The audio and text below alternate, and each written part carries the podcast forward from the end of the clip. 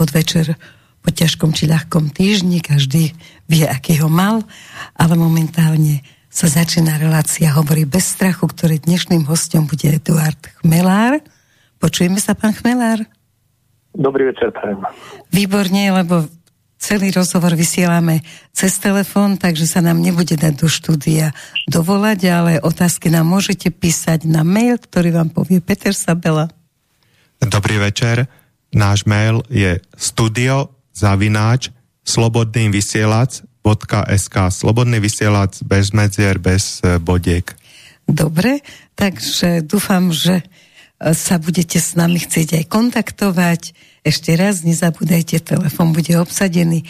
Pán Chmelár, zase sa udialo toľko, my sme sa videli, tuším, pred tromi dňami a medzi tým sa udiali obrovské veci, takže poďme priamo do Európy na summit Európskej únie, kde teda, a okomentuje to teto vy, sa pán Fico rozhodol prehovoriť s pani von der Leyen.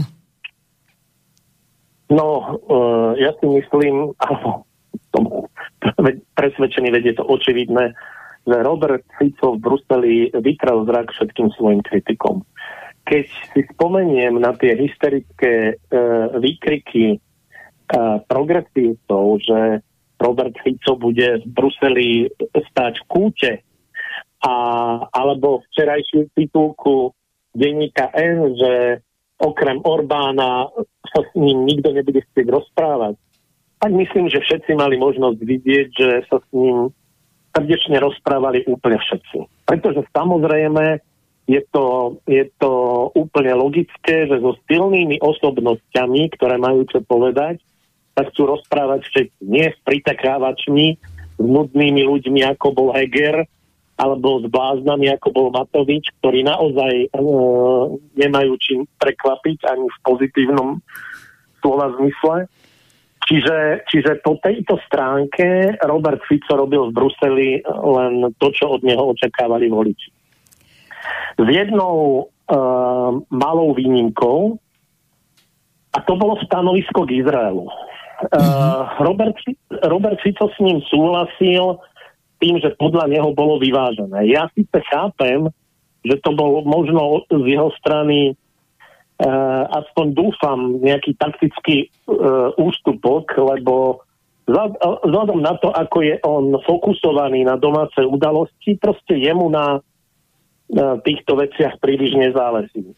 Lenže bohužiaľ na palestínčanoch nezáleží dnes takmer nikomu. Mm. A to stanovisko Európskej únie bolo absolútne nevyvážené. Z môjho pohľadu, keďže viem, čo sa tam deje, až škandalozne. Proste Európska únia neurobila nič iné, len pritakala tej washingtonskej optike, e, zopakovala tie kliše, že Izrael má právo brániť, sa. Mm Akurát, že, že proste majme e, srdiečka, že trošku tej humanitárnej pomoci, aby sa ušlo aj tým masakrovaným palestínčanom. To ja považujem až za nechutné stanovisko. Mm-hmm. Viete, lebo my sme svedkami, ako prosím, uvedome si to, čo tam je a čo sa tam chystá.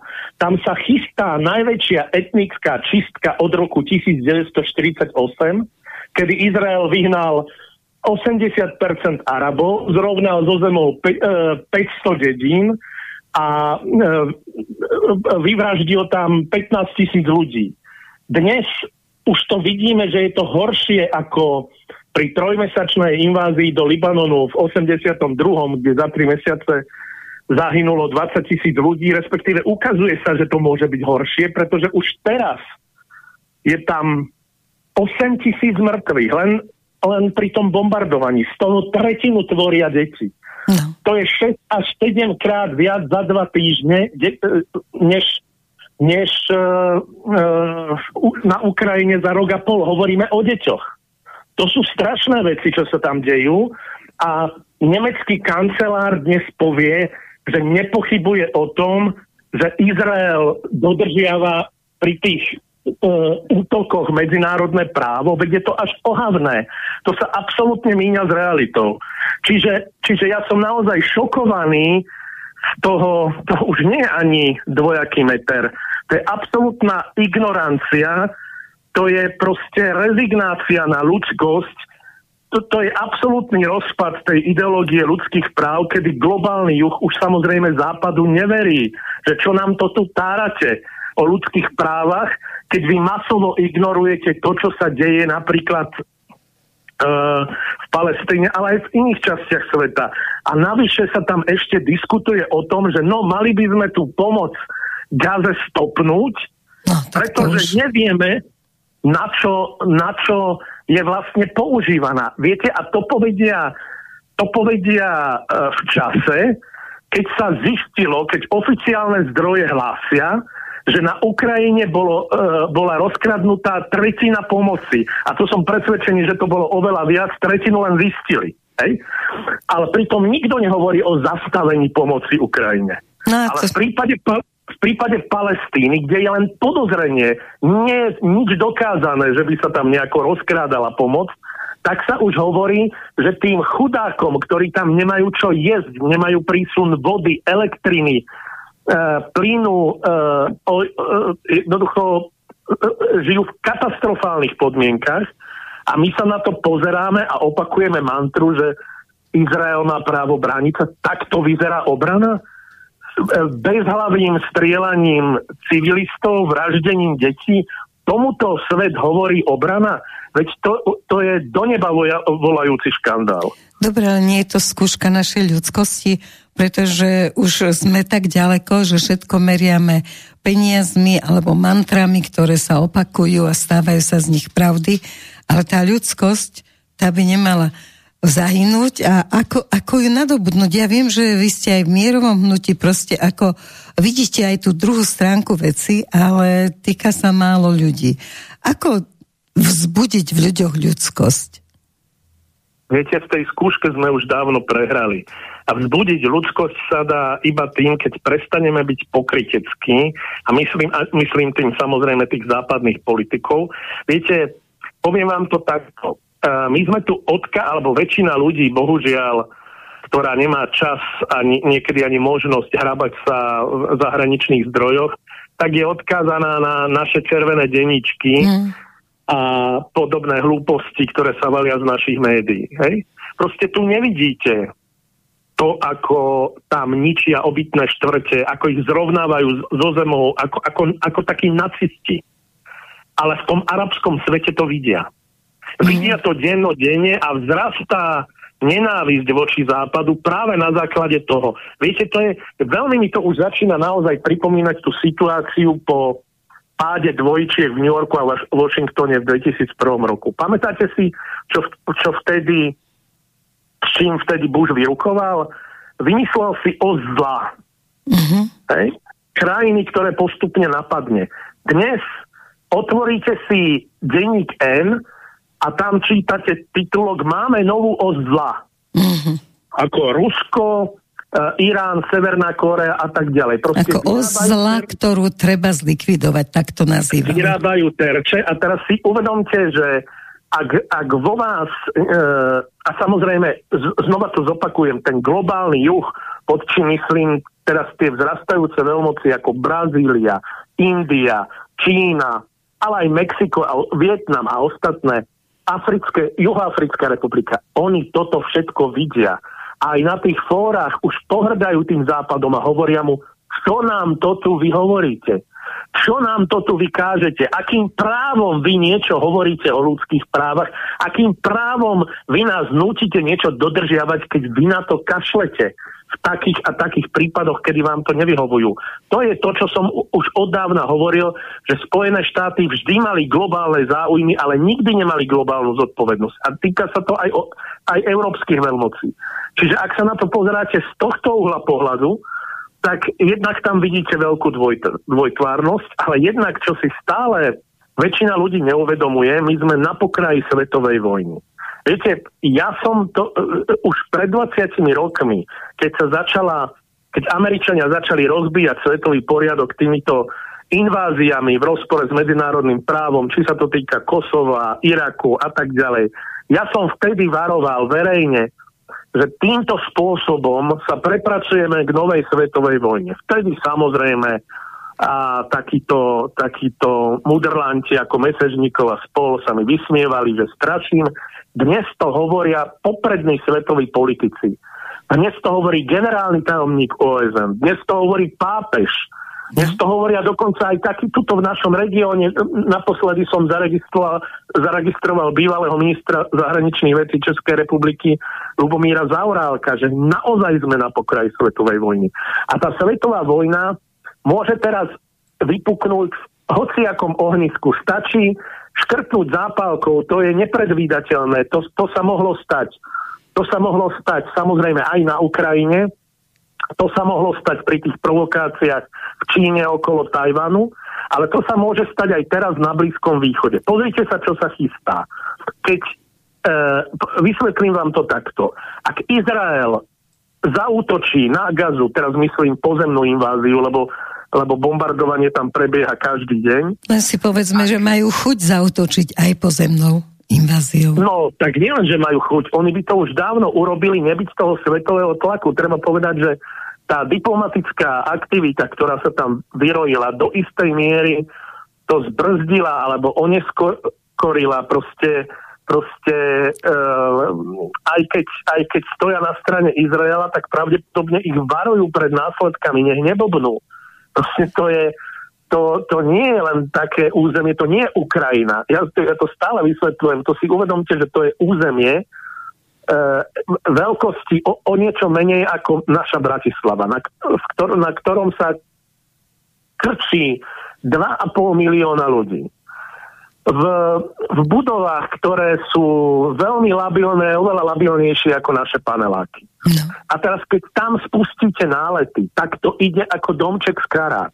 Tam sú obrovské obete už pri tých náletoch. Nehovoriac o tom, že tam proste vybombardovali aj predstavte si, že by, že by jednoducho ako odvetu nejakého teroristického útoku u nás vybombardovali Univerzitu Komenského, Dom svätého Martina a Petržalku. To sú vojenské ciele, ale oni stále, Izrael stále hovorí, že toto sú vojenské ciele, že, ich, že používajú ľudí ako e, ľudské štíty, čo mimochodom už dávno vyvrátila Amnesty International, ale naši naši politici stále papagajujú túto lož. No, ale teraz, aby som sa vrátil k podstate problému. Predstavte si, že Izrael sa rozhodne nejaký čas, možno v krátkom čase, pre tú pozemnú inváziu, v momente na Izrael, na sever Izraela zautočí Hizbalách. Mm-hmm. V tom momente, ako zautočí Hizbalách, Spojené štáty pohrozili, že zautočia na Irán to, akože, akože to je učebnicový príklad, ako môže vypuknúť svetový konflikt, lebo v tom prípade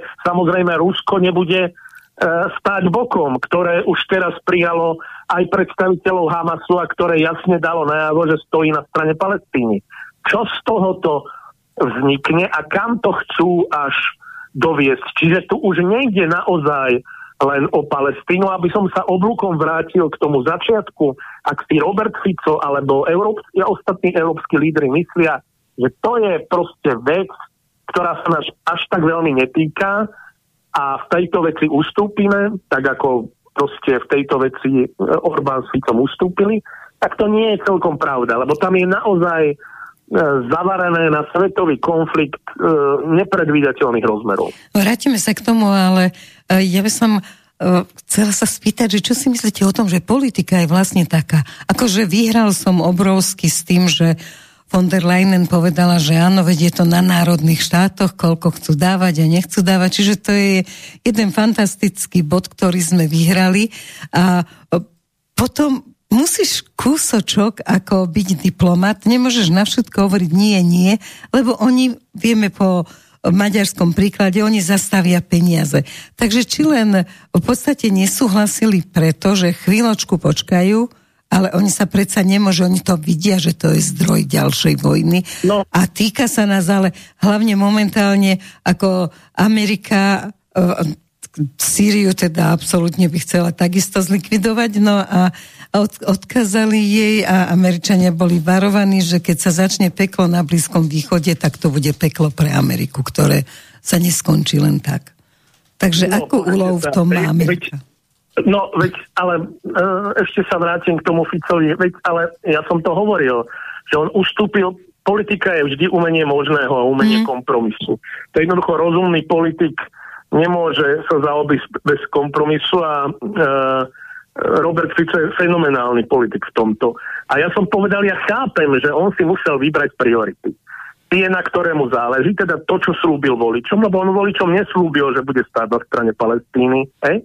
Yes. On voličom slúbil, že zastaví vojenskú pomoc pre Ukrajinu, že jednoducho, že stopne e, migračný pakt a že, že sa proste e, nebude baviť ani o ruských sankciách, ak to bude poškodzovať slovenskú ekonomiku. V tomto sa výborne drží a jednoducho ja musím konštatovať, že on proste tú misiu e, v Bruseli naplnil na výbornú. Lenže ja nie som politik a nie som ano. povinný proste E, proste chváliť Lavírovať nejaké, nejaké lavírovačky a, a jednoducho je mojou priam povinnosťou povedať, ako to v prípade toho Izraela je a že je to zlé vyhlásenie, pretože stojí na strane uh, apartheidu, lebo tento konflikt sa nezačal pred dvoma uh, týždňami. Veď ja o toto ide. Opakujem, oni sa strašne urazili, keď povedali v OSN, že jednoducho to nezačalo vo váku. Tak keby ste objasnili no. tú situáciu. o toto ide, viete, ja tiež pri tomto musím použiť tú mantru, tú barličku, bez ktorej to nejde, že ostro odsudzujem teroristické útoky Hamasu, ako som ostro odsudzoval akékoľvek násilie, to je úplne prirodzené, ale tam to nezačalo. Tam to nezačalo, proste ak nám chce niekto toto nahovoriť, tak je to, tak je to podvod. Opakujem, začalo to v 48. Najneskôr v 67. kedy Izrael okupoval aj tie územia, na ktorých sa e, dohodlo podľa OSN, že mali jednoducho patriť palestínčanom. Čiže od tej doby hovoríme o okupácii, hoci palestínčania prirodzene hovoria, že proste teror a útok sa začala v 48. prirodzene, veď tam zrovnávali dediny zo zeme, ako tam bolo tam boli desiatky lidí, takto by som to povedal, no. hej? A, a, ktoré zmizli z mapy sveta, žiadne pamätníky, tie dediny zmizli z mapy sveta. Tých ľudí vyhnali bez možnosti návratu. A potom, e, po rokoch okupácie, nakoniec sa e, Arafat rozhodol že, že takto to ďalej nejde a že skúsia s nimi niečo vyrokovať za rokovacím stolom a výsledok bol, že Arafat sa vzdal 78% územia. Hm. Viete to, keď hovoríme o tom, kde bola dobrá vôľa. Tu nebola dobrá vôľa na strane Izraela, pretože Izrael neplní ani tie dohody z Osla. A Arafat uh, bol považovaný potom medzi palestínčanmi za zradcu, lebo sa vzdal až príliš, toho až príliš veľa, vzdal sa dokonca aj nároku palestínskych utečencov na návrat a to je jeden z hlavných dôvodov, prečo v tom 2006 lebo Arafat bol uh, z organizácie Fatah, prečo vyhral konkurenčný Hamas? Nie preto, že to bola uh, radikálna islamská organizácia, ale preto, že tí ľudia sa striktne, e, že Hamas sa striktne postavil za práva palestínčanov, že im ponúkol sociálno-ekonomické programy, ktoré skorumpovaný Fatah nebol schopný naplniť. A takto treba vidieť aj, aj, aj tú situáciu. Ja op, opaku, opäť opakujem, nehovorím, že, že mne je Hamas protivný, ale musíme rozumieť tomu, čo sa tam deje a nie len to tak zjednodušene vnímať, že tu sú teroristi a tu je najdemokratickejší štát sveta. Prosím vás, odkedy sa demokracia správa tak, že vyháňa ľudí, strieľa ľudí, zaberá im pozemky a že ich, ohroz, že ich obkolesí obrovským múrom, lebo Gaza je dnes najväčšie väzenie na Zemi ano, a, a založí apartheid, ktorý je proste, ktorý je proste uh, stále ako medzina, ak si zoberieme Juhoafrickú republiku, tak predsa apartheid je režim, ktorý e, odsudil celý svet aj v niekoľkých rezolúciách OSN. A teraz a zákerná otázka. Prečo celý svet nedokáže odsúdiť toto, čo teraz robí Izrael? To je naozaj zákerná otázka a myslím, že odpoveď pozná každý, každý poslucháč. Proste ten, e, izraelský vplyv, ako, ako poviem to takto, najväčší židovský štát nie je Izrael, ale Spojené štáty. Tam žije najviac, uh, tam, tam žije najviac Židov. Nie je možné uh, vzhľadom na, na tamojšie lobby byť napríklad zvolený za prezidenta bez toho, aby ste mali podporu týchto židovských organizácií. A z toho vyplýva samozrejme v prípade Nemecka sa pod to pospisuje aj kolektívna vina za holokaust prirodzene. Hej? Nemci dodnes cítia vínu za to a sú najopatrnejší, čo sa týka uh, takýchto výrokov. Ale ja toto už odmietam. Viete, som vždy v prvej línii. Vž, uh, vždy na Slovensku bránim uh, Židov pred prejavmi antisemitizmu. Uh, uh, proste, proste nielen, že mi je to odporné, ale, ale chodím im vyjadriť solidaritu aj e, pri príležitosti spomienok na holokaust.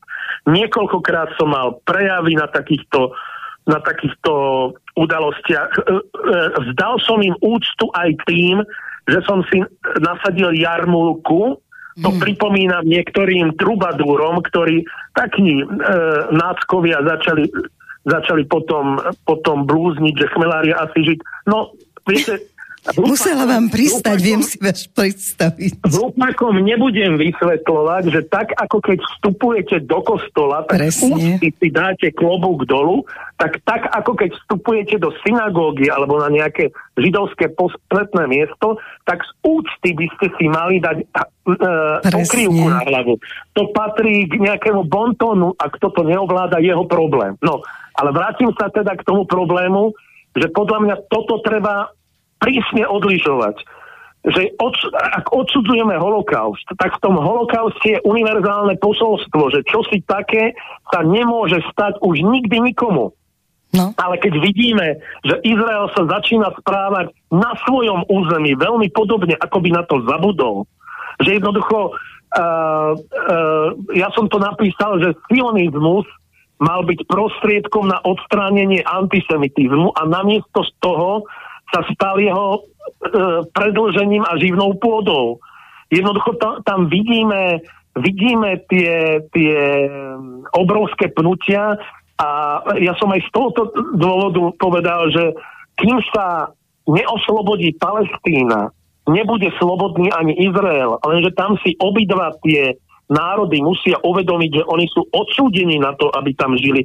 Ja som dokonca presvedčený v, v rozpore v rozpore e, s tými oficiálnymi tézami o, vytv- e, o vytvorení dvoch no. nezávislých štátov. Viete, to je už taká mantra. To opakuje každý, ale nikto nič preto nerobí. A viete, prečo to... No ale bolo by to riešenie? No nebolo. Pretože samozrejme Izrael to nikdy nemyslel vážne. To poprvé. Mm. On chce Izrael jeho, jeho latentným cieľom je mať Izrael iba pre seba, vytvoriť z neho židovský štát a vyhnať tých palestínčanov. Aj v tomto prípade som presvedčený, že zneužijú zneužijú e, tú pozemnú operáciu na to, aby tých palestínčanov e, z Gazy vyhnali a ten Egypt ich preto nechce prijať, lebo vie, že späť by ich už nikto nedostal. Izrael by ich už odmietol viac späť. Hej? To je jedna vec.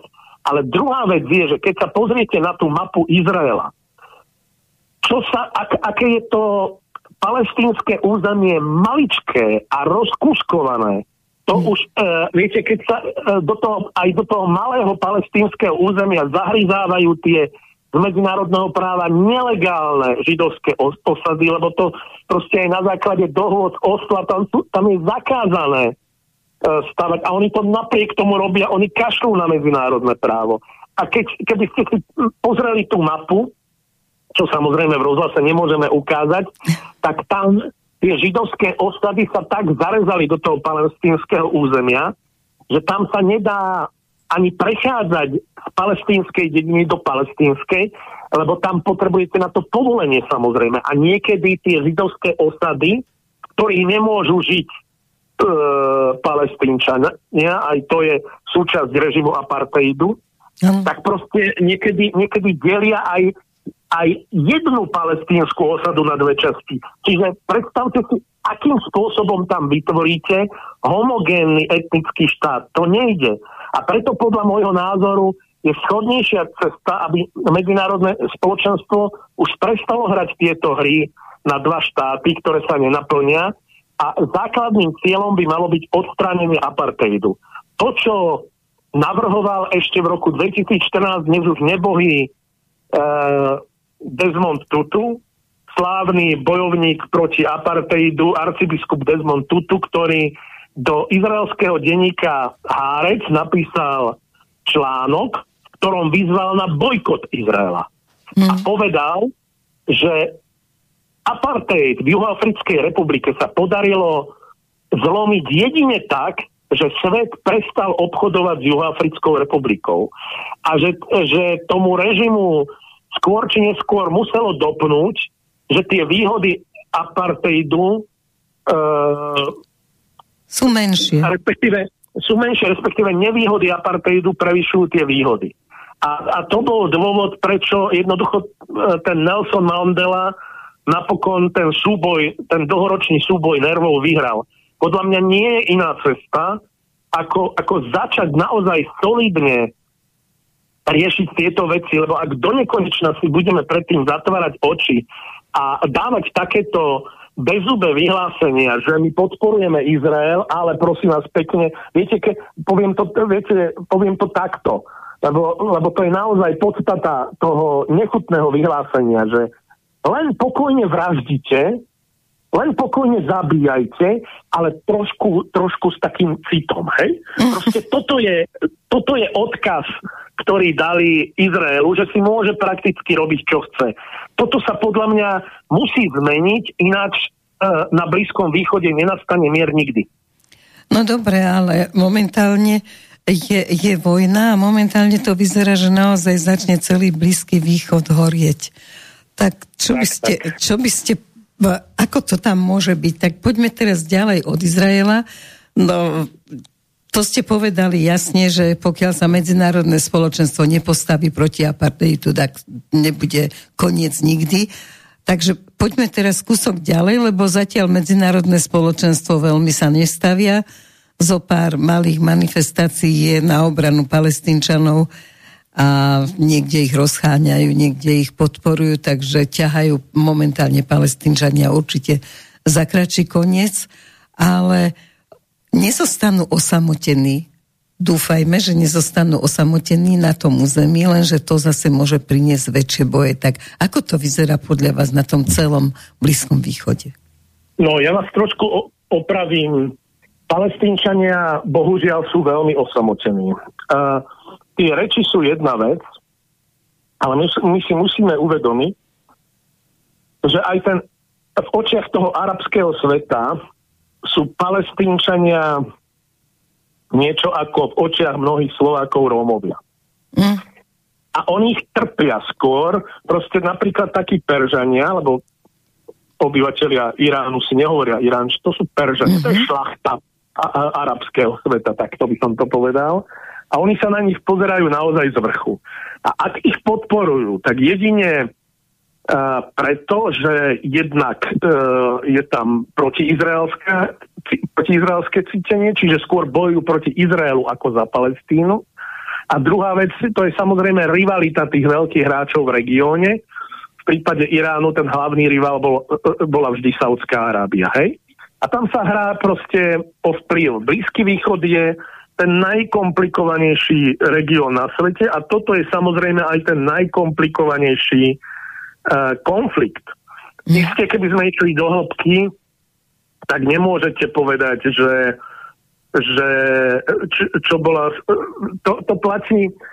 Ja si myslím, že všeobecne to platí vôbec o takýchto historických konfliktoch, aj čo sa týka Slovákov a Maďarov, Ukrajincov, Rusov, tam veľmi ťažko zistíte, že čo bolo skôr, či vajce alebo sliepka. Mm. Keď budete rozoberať veľmi dohlbky historické dôvody, tak by sme mohli hovoriť celé hodiny. Ale uh, ja považujem uh, za veľmi zlé východisko to historické, ktorým operuje Izrael, že toto je naša zem. Viete, to je niečo podobné, ako keby k nám prišli Kelti alebo, alebo uh, potomkovia kvádov, ktorí tu vládli 400 rokov a povedali, že toto bola naša zem. A teraz OSN by rozhodlo, že rozdeli Slovensko na dve polovičky, lebo tá juhozápadná patrí kvádom a to ostatné si del... No prijali by sme to? A jednoducho, kto tu bude operovať historickými dôvodmi? A samozrejme Slováci by hovorili, ale čerta starého, veď my sme tu pôvodný národ, veď my sme akože toto je naša zem, naša vlast a tak ďalej. Viete, operovať v, konfl- v politickom konflikte historickými dôvodmi je cesta do pekla. Tam sa musí naozaj ísť tým spôsobom, ako som povedal. Proste vytvoriť podmienky na to, na, na zmierenie a na to, aby vedľa seba e, vedeli žiť e, Arab, E, kresťan a žid, lebo tak to bude na Blízkom východe a v Jeruzaleme zvlášť na veky vekov, ak to mám prehnať trošku. Hej? Tak v Jeruzaleme to... sa to dodržiava troška, ale nikde inde. Nie, cel, nie celkom, pretože ako viete, východný Jeruzalem mal byť podľa dohod Osla hlavným mestom Palestíny, očias Donalda Trumpa sa rozbila, rozbil aj tento konsenzus. Čiže tí palestínčania sú naozaj vyháňaní e, zo všadiaľ a jednoducho, keď tie Spojené štáty povedia, že za každých okolností stoja na strane Izraela, to znamená aj za okolnosti, ktoré nie sú e, spravodlivé, respektíve, respektíve musia vidieť, že kto je agresor, kto sa tam dopúšťa porušenia medzinárodného práva. Pardon, v prípade Spojených štátov to bolo tak, že Spojené štáty odjak živa vetovali každú rezolúciu OSN, ktorá sa týkala Izraela. Tam sa proste nedá pohnúť takýmto spôsobom. Čiže myslieť si, že tam vznikne nejaká dohoda. Veď vidíte, máme tu 30 rokov, po 30 rokoch dohod z Osla sa to nepohlo nikam. A je drzosťou, keď Izrael povie, že on mal dobrú vôľu, on jednoducho dobrú vôľu mali palestínčania, ale čerta tam, nechajme e, tú otázku, že, že kto mal väčšiu dobrú vôľu, ale podstatné je, že ten Izrael tie dohody z Osla proste odmieta naplňať a vyhovára sa stále na e, nejaké, nejaké podružné veci, ale, ale ten svet proste má páky. To je to smutné to medzinárodné spoločenstvo má páky na to, aby to zastavilo, ale nechce to zastaviť. No ale potom... Hovorte. Aké dnes urobila Európska rada, takýmito vyhláseniami sa rozhodne k mieru, pokoju a vyriešeniu konfliktu ne, e, nedospeje a kým si to takíto lídry neuvedomia, tak bohužiaľ. Prečo sa nedodržiavajú vôbec dnes dohody medzinárodné? Pre, nie je zbytočné OSN, teraz som povedala kacírskú myšlienku. To je dobrá otázka, to je dobrá otázka, ale čiastočne som vám na to už uh, no. povedal tým, keď som, keď som upozornil na to, čo som varoval už pred 20 rokmi. Tam sa začalo rozbíjať. Spojené štáty sú hlavný vinník toho, že svetový poriadok bol rozbitý e, na Frankfurte z medzinárodného práva je zdra papiera to, čo odtedy robia, povedzme, Rusi, alebo Turci, alebo ktokoľvek iný, je už len dôsledkom toho, že tu neexistujú pravidla, respektíve neexistuje konsenzus. Ak jednoducho Spojené štáty ako na bežiacom páse porušovali medzinárodné právo, no tak si uh, Rusi povedali, že urobia to isté. A nielen Rusi, keď proste odtrhli Kosovo od Srbska, tak okamžite vznikli tie separatistické hnutia či už v Gruzínsku, v Podnestiersku a tak ďalej, na Cypre. Ka- Ale nebol to ich zámer? Bol to zámer, nie? Američanov. No, prirodzene, že to bol zámer, ale zámer krátkozraký, ako oni nedovideli na tie dôsledky. Oni sa cítili ako policajt sveta, vtedy jednoducho uh, pri, keď to zoberiem od toho bombardovania Kosova, vtedy boli Spojené štáty za vlády Billa Clintona na vrchole politickej aj ekonomickej moci na vrchole vplyvu. Hej? Mm. Ako Spojené štáty mali rozpočtový prebytok a boli proste najmocnejšou krajinou na svete, aj sa tak cítili, aj tak o sebe pyšne hovorili a proste vládol tzv. monopolárny svetový poriadok alebo washingtonský konsenzus, mm. ktorý e, bol založený na tom, že Spojené štáty nebrali ohľad na nikoho. Toto je už dávno pase, minimálne od finančnej krízy v roku 2008, ale aj neskôr, keď si začínali tie ostatné rastúce veľmoci uvedomovať svoju silu. Hej? Najprv to bolo Rusko za Putina, proste to, ktoré nadobudlo uh, opäť tú, tú silu svojej štátnosti, začala rásť. Čína, India, Brazília, dnes jednoducho už dávno nie sú Spojené štáty vodcom sveta, ako takmer smiešne hovorí Biden, že my, sme vodcovia, my máme vedúcu úlohu vo svete. No, doteraz počujem ten rehot Pekingu. He? To je proste... Uh, smiešne takto hovorí, tá realita sveta je dnes naozaj taká, že Západ má čoraz menší vplyv, nie len Spojené štáty, celý Západ má čoraz menší vplyv, ale proste neprispôsobil sa tej realite. Stále je arogantný, pyšný a e, samozrejme, že, že z dlhodobého hľadiska na to môžeme doplatiť, ale predovšetkým to, čo nám naozaj teraz hrozí, to sa netýka len, len zrastu ekonomickej moci Číny a tak ďalej, ale to sa týka naozaj e, toho, že Spojené štáty sa správajú ako každé upadajúce impérium v dejinách. To znamená, začínajú byť čoraz agresívnejšie. A to je E, tá najväčšia hrozba vojny. Viete, ako ja som to upozorňoval, upozorňoval som na to už pri rusko-ukrajinskom konflikte. Tam všetci mudrlanti e, hovoria, že Rusi sa správajú ako Hitler a pred druhou svetovou vojnou nie, nie, nie. Oni stále nepochopili, že táto situácia je, aj keď vždy porov, historické porovnávania krivkajú, ale ak to chce niekto pochopiť, tak tá situácia sa najviac podobá tej pred prvou svetovou vojnou, kedy jednotlivé veľmoci neboli spokojné e, so svojím postavením na medzinárodnej scéne, ich úloha vzrástla a oni si mysleli, že si to, že si to vyriešia vojnou. No a keď tá vojna vypukla, tak niektoré tie štáty sa dokonca tešili na tú vojnu a mysleli si, že do Vianoc sú späť ich vojaci. No lenže priamo úmerne tomu, ako nemohli ten konflikt vyriešiť, ktorý sa rozrastal a ten požiar sa zväčšoval, tak samozrejme vzrastal aj odpor proti vojne. A toto nás čaká, ak nebudeme hamovať. Tie štáty, tak na, tie veľmoci, samozrejme, teraz hovorím o veľmociach, ano. tak napínajú tú strunu, že ono to musí prasknúť. Takto svet nemôže fungovať ako dnes. Dnes je rozbitý, neexistujú tu pravidlá, konflikty rastú, zbrojenie je oveľa šialenejšie ako v 80. rokoch.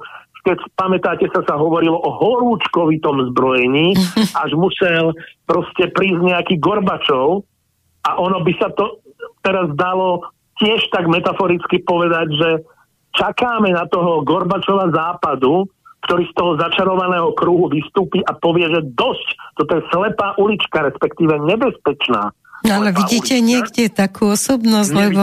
Hm. Nevidím, proste politika je dnes, čo sa týka osobností, neuveriteľne prázdne. Ja si nepamätám obdobie, kedy hm, by boli na scéne takí, takí No, nemám na to... Slabý, zlženštelý a... Dobre, po, povedzme tomu tak, slabý, no. áno, slabý, nevie, proste nie sú to žiadne silné osobnosti, žiadni štátnici, to sú tajtrlíci v mojich očiach po väčšine.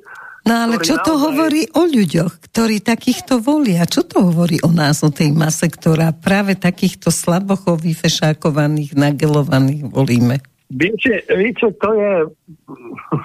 Nie celkom sa toto dá zvaliť na ľudí, ako len do tej miery, dokiaľ si tí ľudia uvedomujú povahu systému, že ten systém mm-hmm. nemôže vygenerovať niekoho kvalitného. To sa týka aj keď sa pozriete na domácu slovenskú scénu.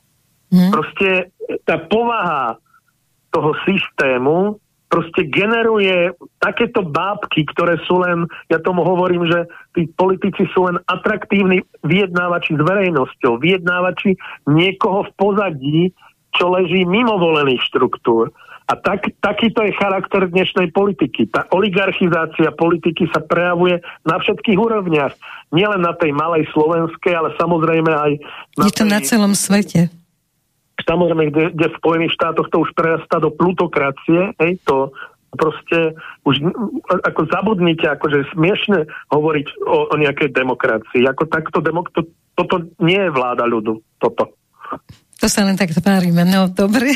Ako, a demokracia podľa mňa je taká prostitútka, lebo každý ju má v ústach, ale nikto v podstate nevie oceniť, čo no, je a prečo. Zasa ja, ideál, zasa ja na ideál demokracie nedám dopustiť, len problém je, že... Ako ideál je fajn. Ako... Ten sme tu nemali. Dokonca, dokonca spomente si na to, dnes, na to zrejme už každý zabudol, že proste Máme tu jedného kormidelníka lode bláznov. Pekne ste to nazvali.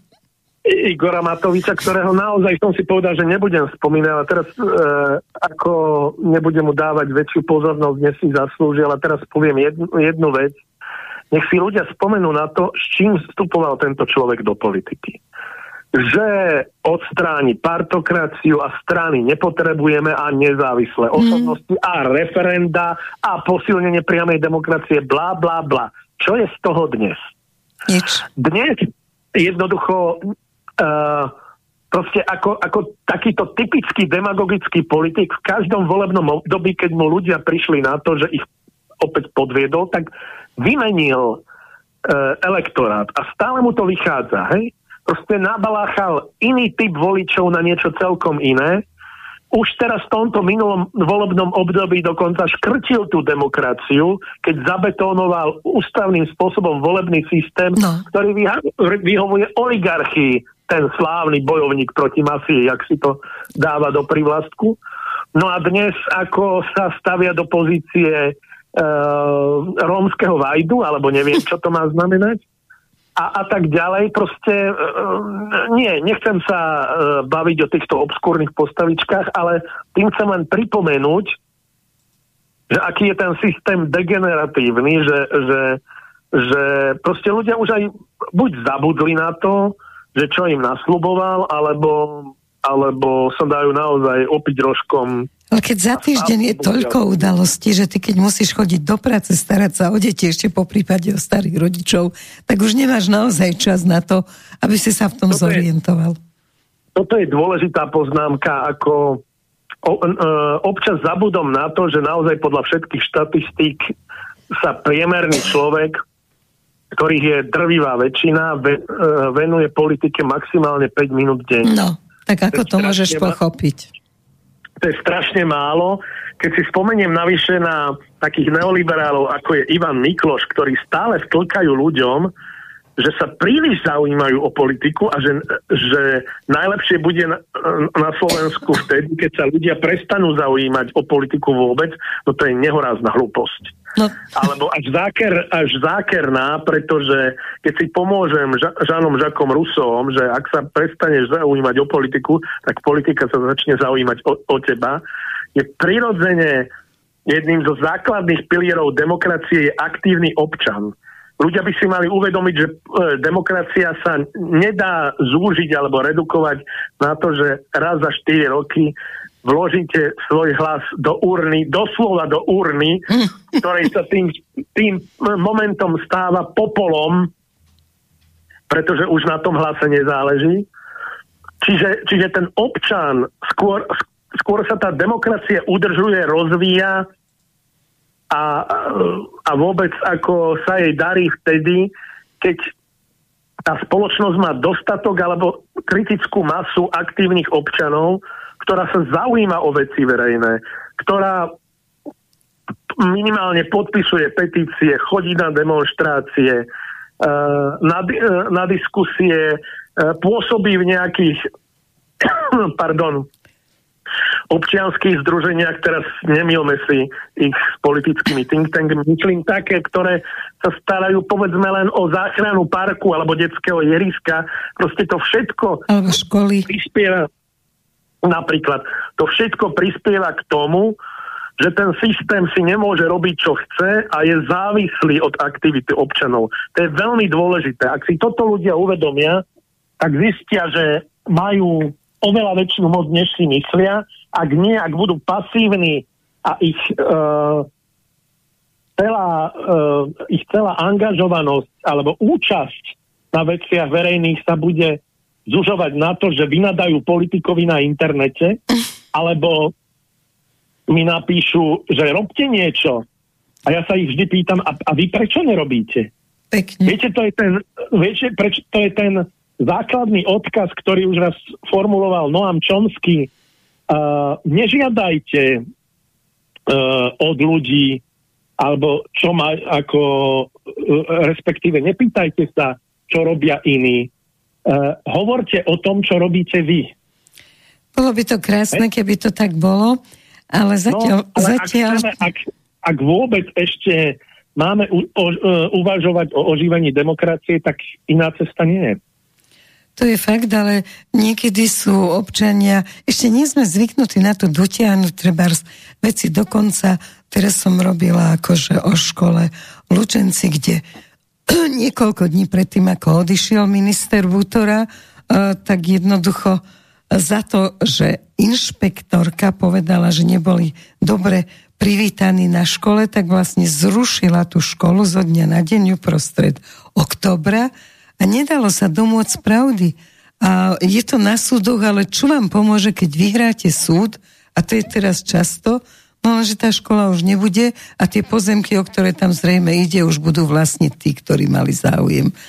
No to ja bo... vám poviem iný príklad, keď hovoríte o škole a to sa, to sa ťahá už roky, pretože ja si pamätám, že ja som už pred pred oh, takmer 4 rokmi riešil uh,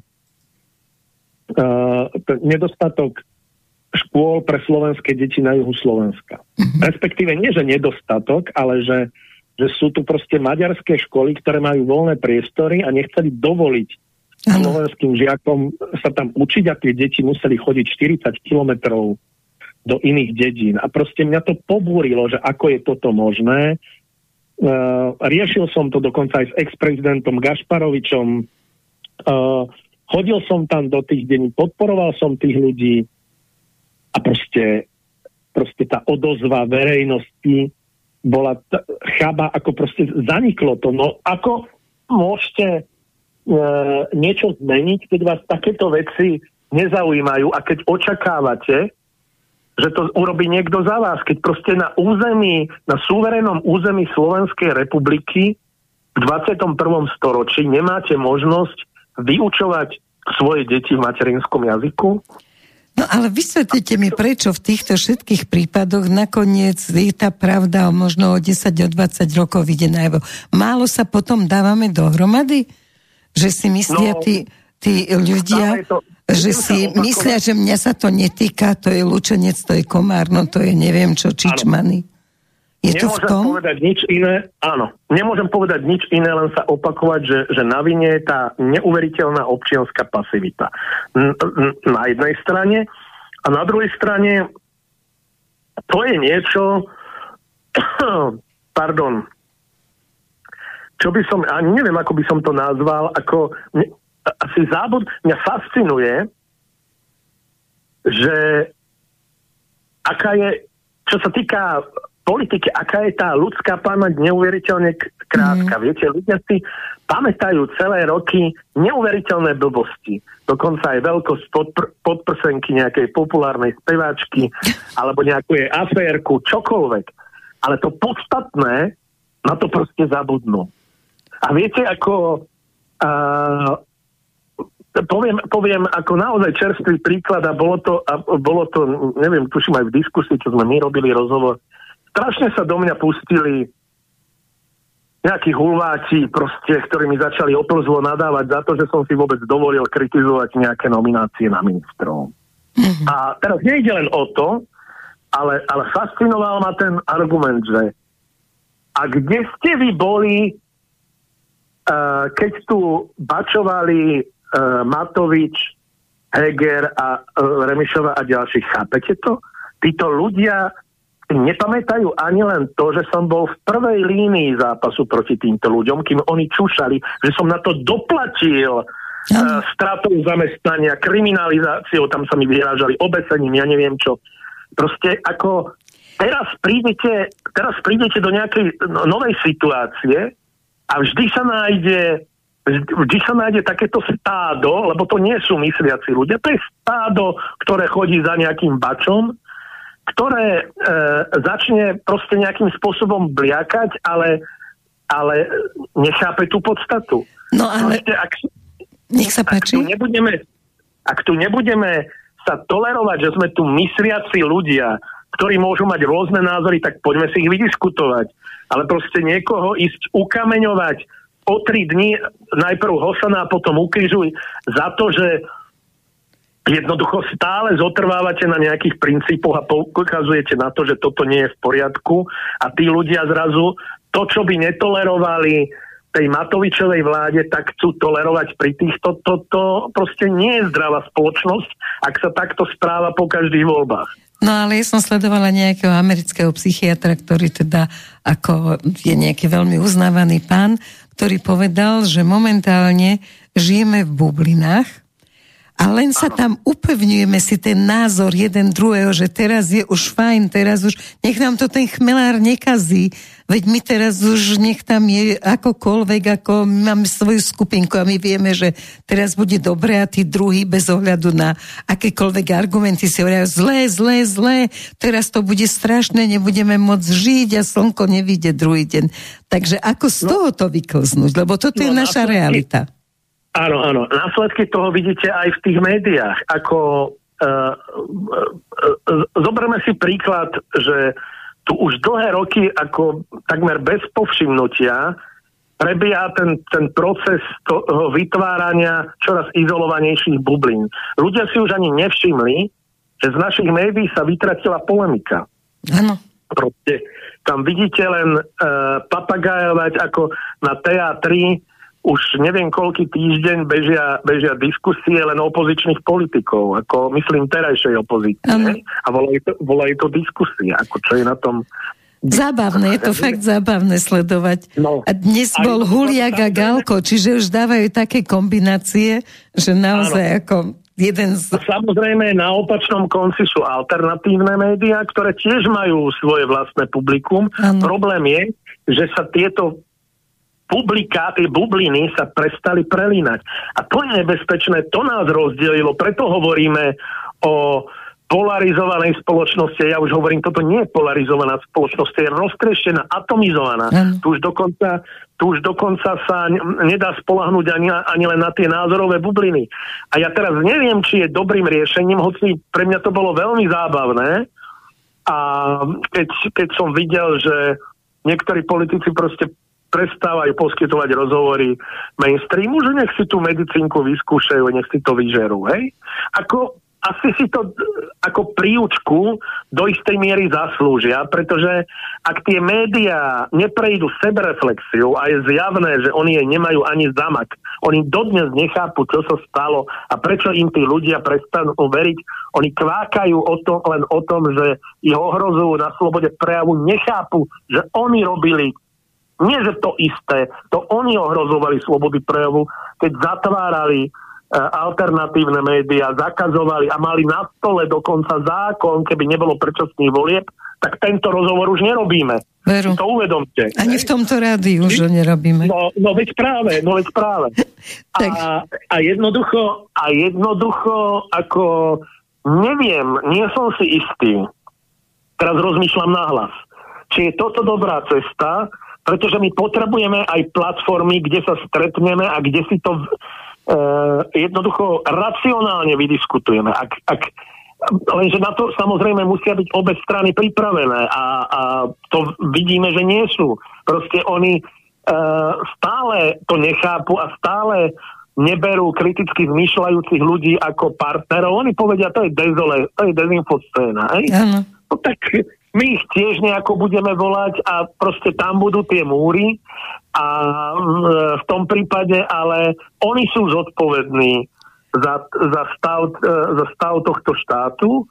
A ja si myslím, že toto je ako neposkytovať rozhovory mainstreamovým médiám je celkom slušná recesia, zatiaľ ma to baví Uh-huh. Ale nemyslím si, že, že do budúcnosti... Ale podľa mňa pri výkone práce to už nebudú dodržiavať.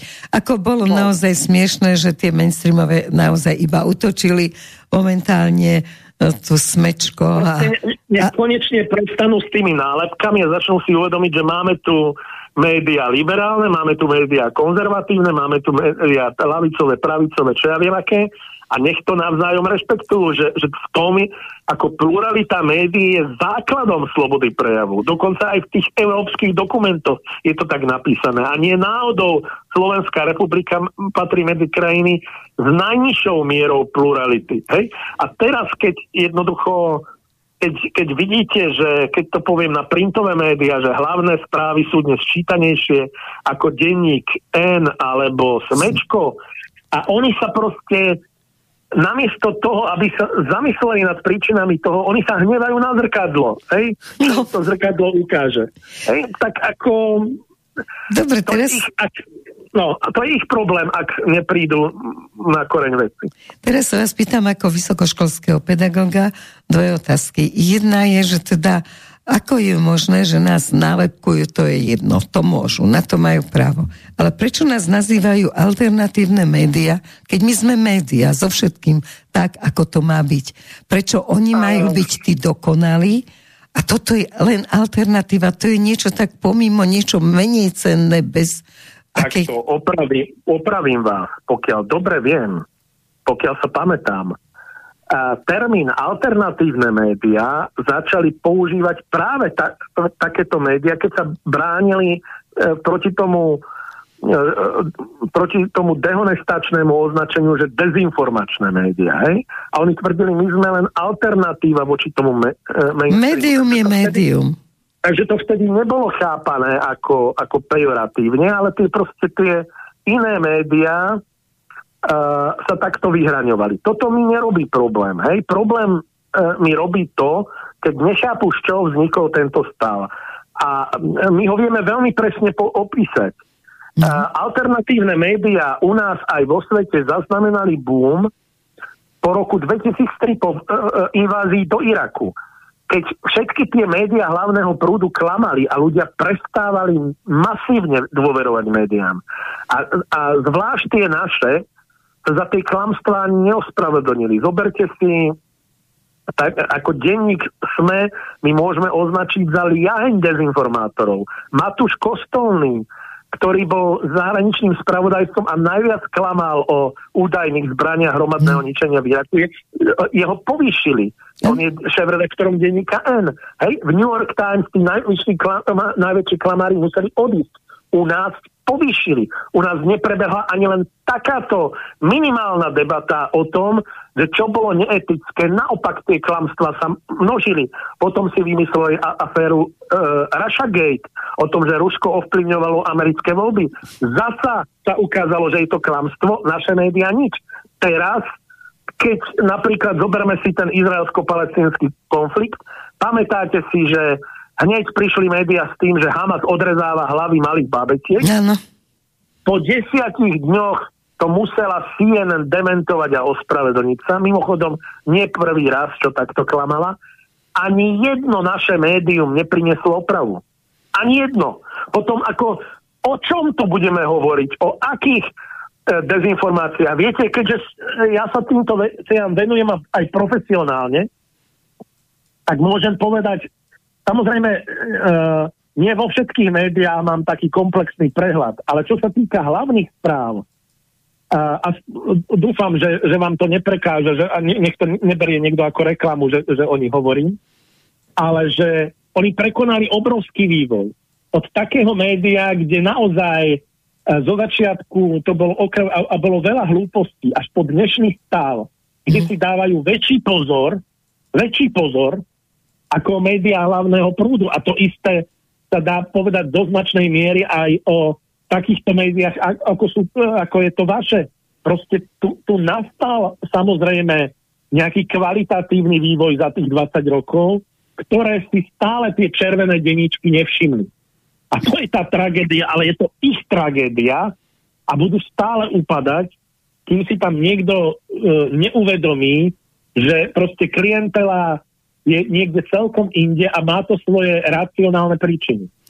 No takže mám byť hrdá, že som v alternatívnom médiu, dobre? Už som, no, keď po, no, už no, som to rozhodne, rozhodne, keď počujete e, závodského na rádiu Express, tak ako... Aj Hanzelova mi stačí, nemusím mať... To je to, pardon, ako niečo... niečo závodského tak, už neznesiem. odporne jednostranné, ktoré, povi, ktoré čo popíra všetky profesio, profesionálne zásady, sa ťažko vidí, ale, ale vidíte, toto sú ľudia, ja, ja sa vôbec čudujem, že tam im niekto chodí, pretože ja by som mm. k závodskému proste, on, akože to nie je pre mňa novinár, to nie je pre mňa partner, akože nech si hovorí hovadiny, aké chce, ale prečo by mi on mal sugerovávať nejaké, nejak, dávať nejaké sugestívne otázky, za ktoré sa vyhadzuje v prvom ročníku na žurnalistike. Presne. A to, toto je plné týchto vecí, ako ako... Tieto sugestívne otázky sa už stali normálne normou, keď prepnete oci, ktorú... Prečo legitimizovať takýchto ľudí, ktorí sa nielenže nevedia, spra- neved- nielenže nevedia klásť správne otázky, ale čo im poviete, potom vždy prekrútia. No a to je ich úloha, za to sú povyšovaní, to sme si už povedali aj v prípade no. kostolného a, a zrejme je tak vo svete je veľa príbehov e, novinárov, ale E, vrátim sa k tomu, že aj v covide zohrali médiá teda obrovskú úlohu a dodnes sa nikto neospravedlnil a stále z nás robia hlupákov, hoci teda už celý svet vie, ako rúška, testy a covidové injekcie, aké mali dôsledky často. Nemôžeme hovoriť, že to bolo len zle, ale naozaj niekto sa mal ospravedlniť za toto. A ja si myslím, že Puškárova začala prvá vrieskať na Markiza, aby nikto nevstupoval bez rúška do štúdia. Viete, ako uh, ja nevidím akože to, uh, za najväčší hriech toto, že, že niekto roz, nošil rúška. Mne sa to zdá napríklad uh, celkom dobrý uh, nápad, dokonca aj mimo covidovej sezóny, tak ako to vidíme v Ázii, že proste keď je chrípková sezóna a najmä tých vlakoch to, e, to tí ľudia sú ako chodiace biologické bomby, tak keď si nasadím rúško, tak sa proste aj chránim. A to v tom problém nevidím. Ja vidím problém naozaj v tej, uh, v tej demagogickej vakcinačnej politike, ktorá vyústila naozaj to, do toho, že dodnes majú obrovské množstvo ľudí, aj nie celkom zmapované, má zdravotné problémy má dlhodobé následky. Nebudem hovoriť, to už nebudem spomínať ani uh, tie uh, tisíce mŕtvych. Ale, ale minimálne z, tak, z tohto hľadiska proste to malo také následky, že, sa, že, po, že podľa mňa toto sa musí nejako završiť. Aj trestnoprávne, ale aj eticky. Súhlasím s vami, za toto by sa mal niekto ospravedlniť a mal by niekto za to niesť následky. No, lebo, keď... to, lebo, lebo uh, proste uh, tie veci pomýlili zo začiatku aj mňa, ale, ale, ale tie v tom konečnom zmysle, keď, keď si spomeniete, čo tu vystrájal Matovič, myslím aj s tým druhým, takzvaným druhým SNP a s tým hromadným špáraním sa, ktoré som ja teda odmietol. A, a tak to sú naozaj veci, na ktoré by sa nemalo zabudnúť. Ako bez milosti, viete, to nie je vec nejakej pomsty, ale toto je vec nastolenia spravodlivosti, že proste tu sa niečo stalo a nemôžeme to teraz len tak prehodiť cez hlavu, že tak... Treba bohužiaľ. tie akcie završiť, lebo keď to všetko dáme pod kopenec, zase budeme nespokojní. No a druhá otázka v rámci toho to bola, že či sa vám niekto zo školy ospravedlnila, či teda idete naspäť. Samozrejme, že nie a... No ale aj trestnoprávne by sa to dalo riešiť.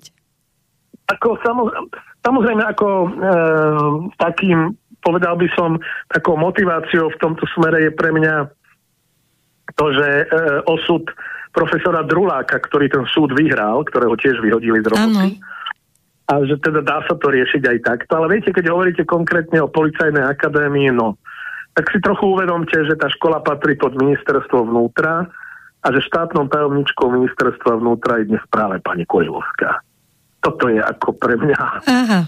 Takže, tá, ale, ale v rámci, ja verím, že pani Kurilovská by dokázala byť momentálne v tejto úlohe, ja kde ver... je spravodlivá. Isté ja, ver... Isté ja verím, že pani Kurilovská sa otáča kam vietor, tam plášť. Takže mohla by na váš viete, plášť našiť znamienko, že ide ale, naspäť. Ale ja mám zase nejakú hrdosť. A mhm. samozrejme, mm. že, že ako ste povedali, ako ja by som očakával od človeka, ktorý je spravodlivý, ako vy hovoríte, že prizná tú chybu, lebo ja viem, čo mi hovorila súkromne a čo potom klamala na verejnosti, ja by som naozaj čakal z jej strany ospravedlnenie. Možno príde, uvidíme, je tam ešte len dva dní. Pretože tam neboli, tam neboli naozaj veci s kostolným riadom a vieme uh, síce to, že to prišlo na príkaz uh, z ministerstva a dokonca dnes už aj viem, že, to, že, že sa to nekončilo pri Mikulcovi, že to ministerstvo nepriamo riadilo nať, takže na jeho príkaz mm-hmm. ma vyhodili. Ale to nič nemení na tom, že tým vykonávateľom bola pani profesorka Kurilovská a že si vymyslela, špinavo vymyslela uh, falošné dôvody, ktoré uh, proste ja dnes môžem ľahko vyvrátiť. Viete, už len poviem len jeden príklad. Ako ona hovorila, že na tej škole som nič neurobil a to hovorila v čase keď už v tlači bola moja monografia, ktorú som tej škole potom pri odchode zobral a stala sa z nej najpredávanejšia kniha roka 2021. Mm. Čiže toľko na uh, adresu uh, týchto vecí. Ja proste, to nie je to nie je uh, vec nejakých, že, máme rozličné interpretácie a rozličné názory. Toto sú fakty. Toto sú fakty. A ja naozaj, ako musel by som si prestať vážiť sám seba, keby som sa vrátil E, na tú školu bez toho, aby, aby tam... Ospravedlnenie. Niečo nastalo. Viete, poviem vám jeden príklad, ktorý je možno uh, trošku neadekvátny, ale, ale berte to ako metaforu. Hej? Ano. Keď Husáka prepustili z basy na amnestiu, tí istí súdruhovia, ktorí ho tam dostali, ktorí spôsobili, že ho tam v neľudských podmienkach držali, mučili, tak to všetci poznáte, tak tí istí súdruhovia mu ako odškodnenie navrhli, že e, aby zobral námestníka ministra financí.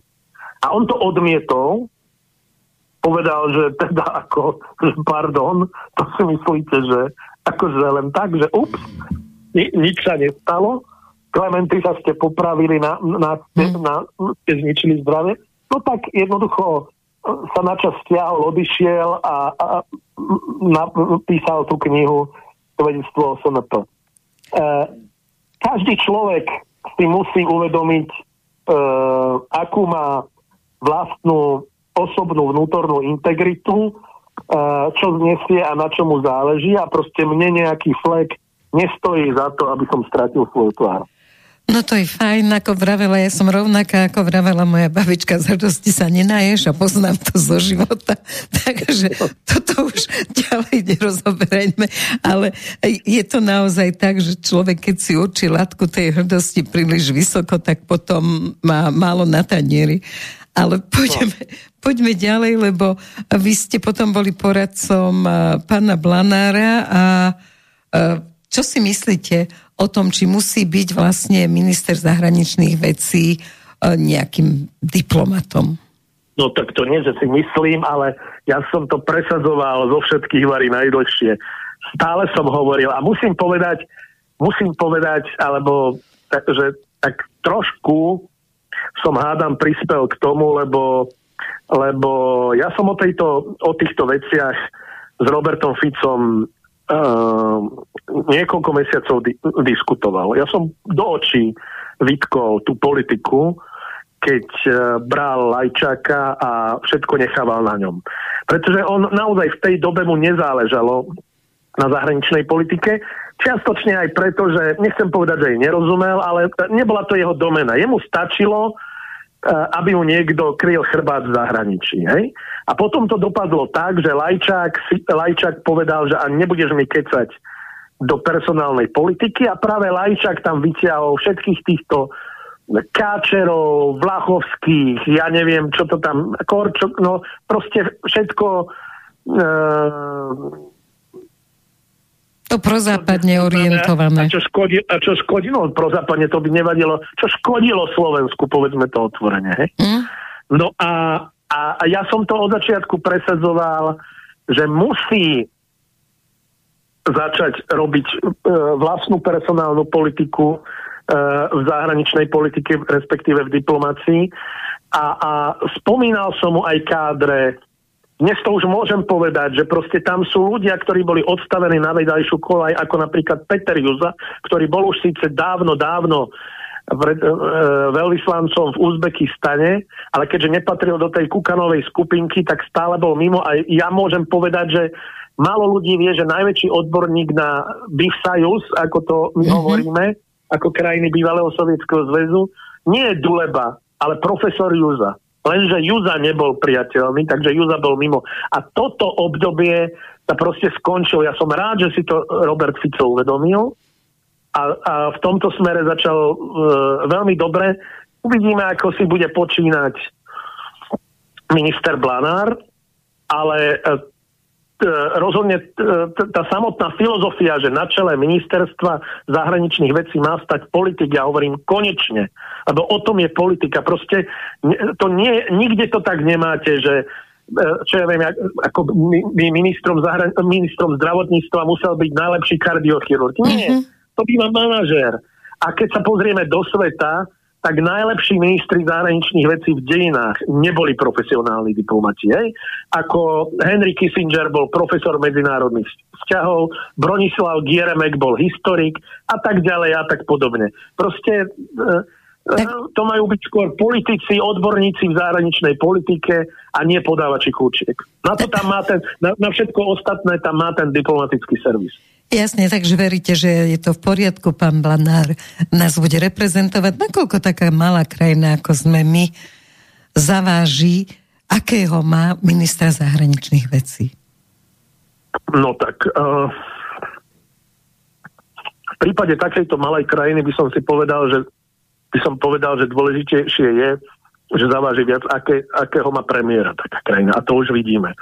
Uh-huh. Proste ten, roz, ten rozdiel medzi Robertom Ficom a predchádzajúcimi premiér, premiérmi je tak priepastný, že ste to videli na vlastné oči. Teraz na samite. Isté, ten človek má rešpekt, ten človek má autoritu, proste čo slovo to jasný postoj, ktorý má logiku a vás môže triasať o zem, ale vy ho musíte rešpektovať. To je ten princíp, to je to, čo si, viete, ako mne prišlo strašne trápne, keď e, poslankyňa za SAS Vladimíra Marcinková, ktorá bola kedysi celkom sympatické dievča, a vstupovala do politiky s takým, s takým zápalom, ktorý mi bol veľmi, naozaj veľmi sympatický. Ale keď teraz vidím, čo sa z nej stalo, keď vidím, že v minulom volebnom období sa nestaralo nestarala o nič iné, iba o vlastný komfort kojacej matky v parlamente, furt tam navrhovala nejaké zmeny a nech sa na mňa ne, nikto neurazí. Som presvedčený, napriek tomu, že som zástancom emancipácie, ale bábetko nepatrí do par- e, parlament nie je vhodný vhodné prostredie pre výchovu bábetka, ten slovenský zvlášť. Čiže toto, toto, keď si z tohto urobila hlavnú agendu, tak je to dosť trápne. Ale ona teraz, aby som sa vrátil v podstate veci, na včerajšom eurovýbore zahlasila, že sa osobne nevie stotožniť s, myšlien- s myšlienkou slovenskej zahraničnej politiky. Halo, pani. Halo, no tak sa odsťahujte na Honolulu, na Floridu, na, Azor, na Azurové pobrežie a tam nemusíte riešiť takéto otázky. Ale kým ste platená z peňazí slovenských daňovníkov, tak jednoducho slovenská zahraničná politika je úplne samozrejmou súčasťou politík suvereného štátu. Proste tu sa nehajme na nejakú európsku zahraničnú politiku alebo nejakú bájnu politiku na to. Nič také neexistuje.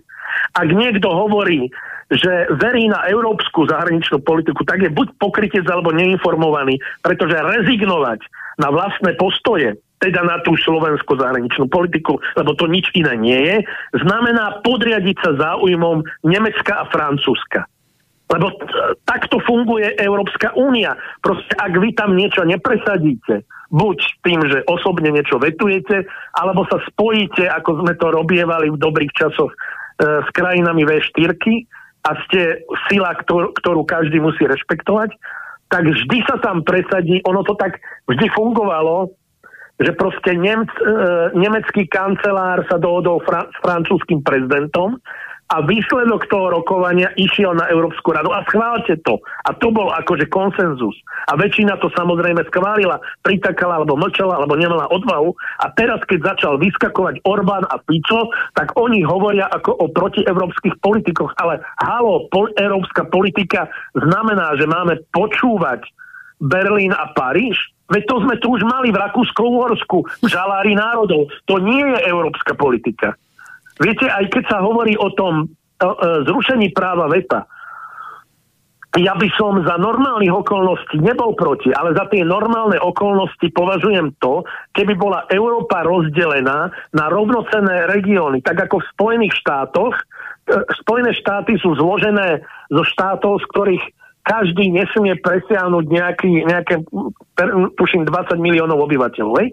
Predstavte si, že by to takto bolo na Slovensku, že by, že by jednoducho Európa bola zložená z regiónov, z ktorých každý by nesmel presiahnuť 10 miliónov. To znamená, že veľké krajiny ako Nemecko a Francúzsko by museli byť e, rozdelené na, na e, tie spolko, Bavorsko, Normandia a tak ďalej a tak podobne takom prípade si viem predstaviť, že by jednoducho rozhodovala väčšina, že by tam vyťazil ten európsky princíp, ale ak sú tu dominantné štáty, tak nekecajme a nezavádzajme o nejakej európskej politike. To je politika nemecká a francúzska. Rovnako ako v prípade NATO, každý vie, že Severoatlantická aliancia je, je vojenský nástroj globálnych záujmov Spojených štátov. Nič iné, žiaden rovnocenné hlasy.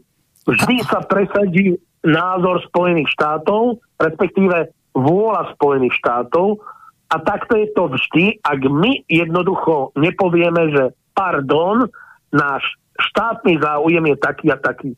Kto nemá vlastné štátne záujmy, tak sa ich prirodzene vzdáva. Ak pani Martin, Marcinková sa chce vzdať štátnych záujmov, tak nech to povie na rovinu a nech nebalamutí ľudí nejakou európskou zahraničnou politikou.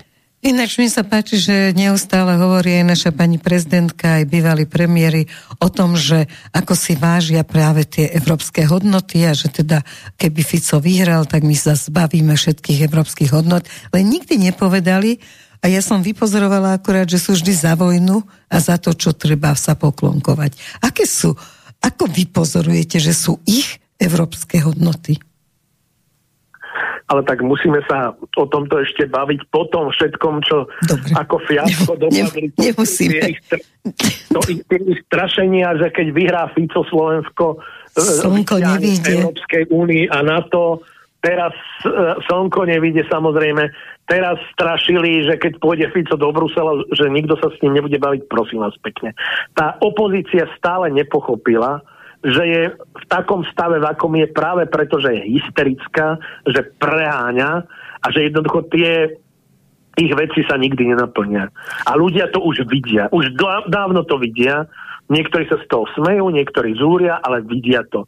A jednoducho uh, oni keď si povedia, viete, to je o, o, európske hodnoty, to je to isté, ako keď si oni povedia, že my sme demokrati. V čom? Mm. Že ste zatvárali ľudí, že ste zatvárali média, že ste sa vyhrážali náhubkom a väzením pre kriticky zmýšľajúcich ľudí. V čom je tá vaša uh, demokracia? demokracia? Ako, ako, veď, ako, ako nerobte si srandu. Hej?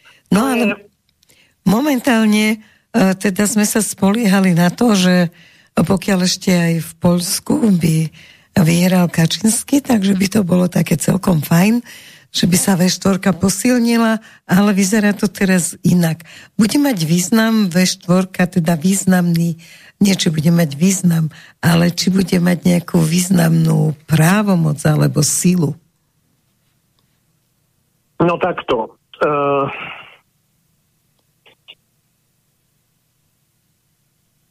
Ja, a v tomto sa nezhodnem s Robertom Ficom, ale povedzme ani s Milošom Zemanom, skôr s Václavom Klausom. Ja nepovažujem e, V4 za šťastný projekt. Mm-hmm. Ona, ona síce vznikla preto, že aby nás e, dostala čo najrychlejšie na EÚ, do EÚ, čím by sme mohli povedať, že to je historické poslanie sa naplnilo a ďalej už ako nie je o čom. Lenže základom úspešnosti v EÚ je naozaj to, to spájanie regiónov, lebo len tak môžeme byť silní. Hej? Keď spojíte krajiny V4, to je už sila na no. úrovni no. Francúzska a už vás musia rešpektovať.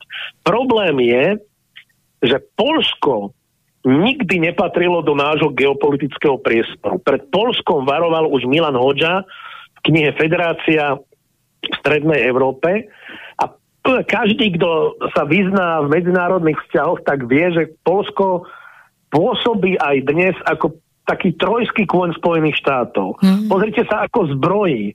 To je už naozaj na hranici šialenstva.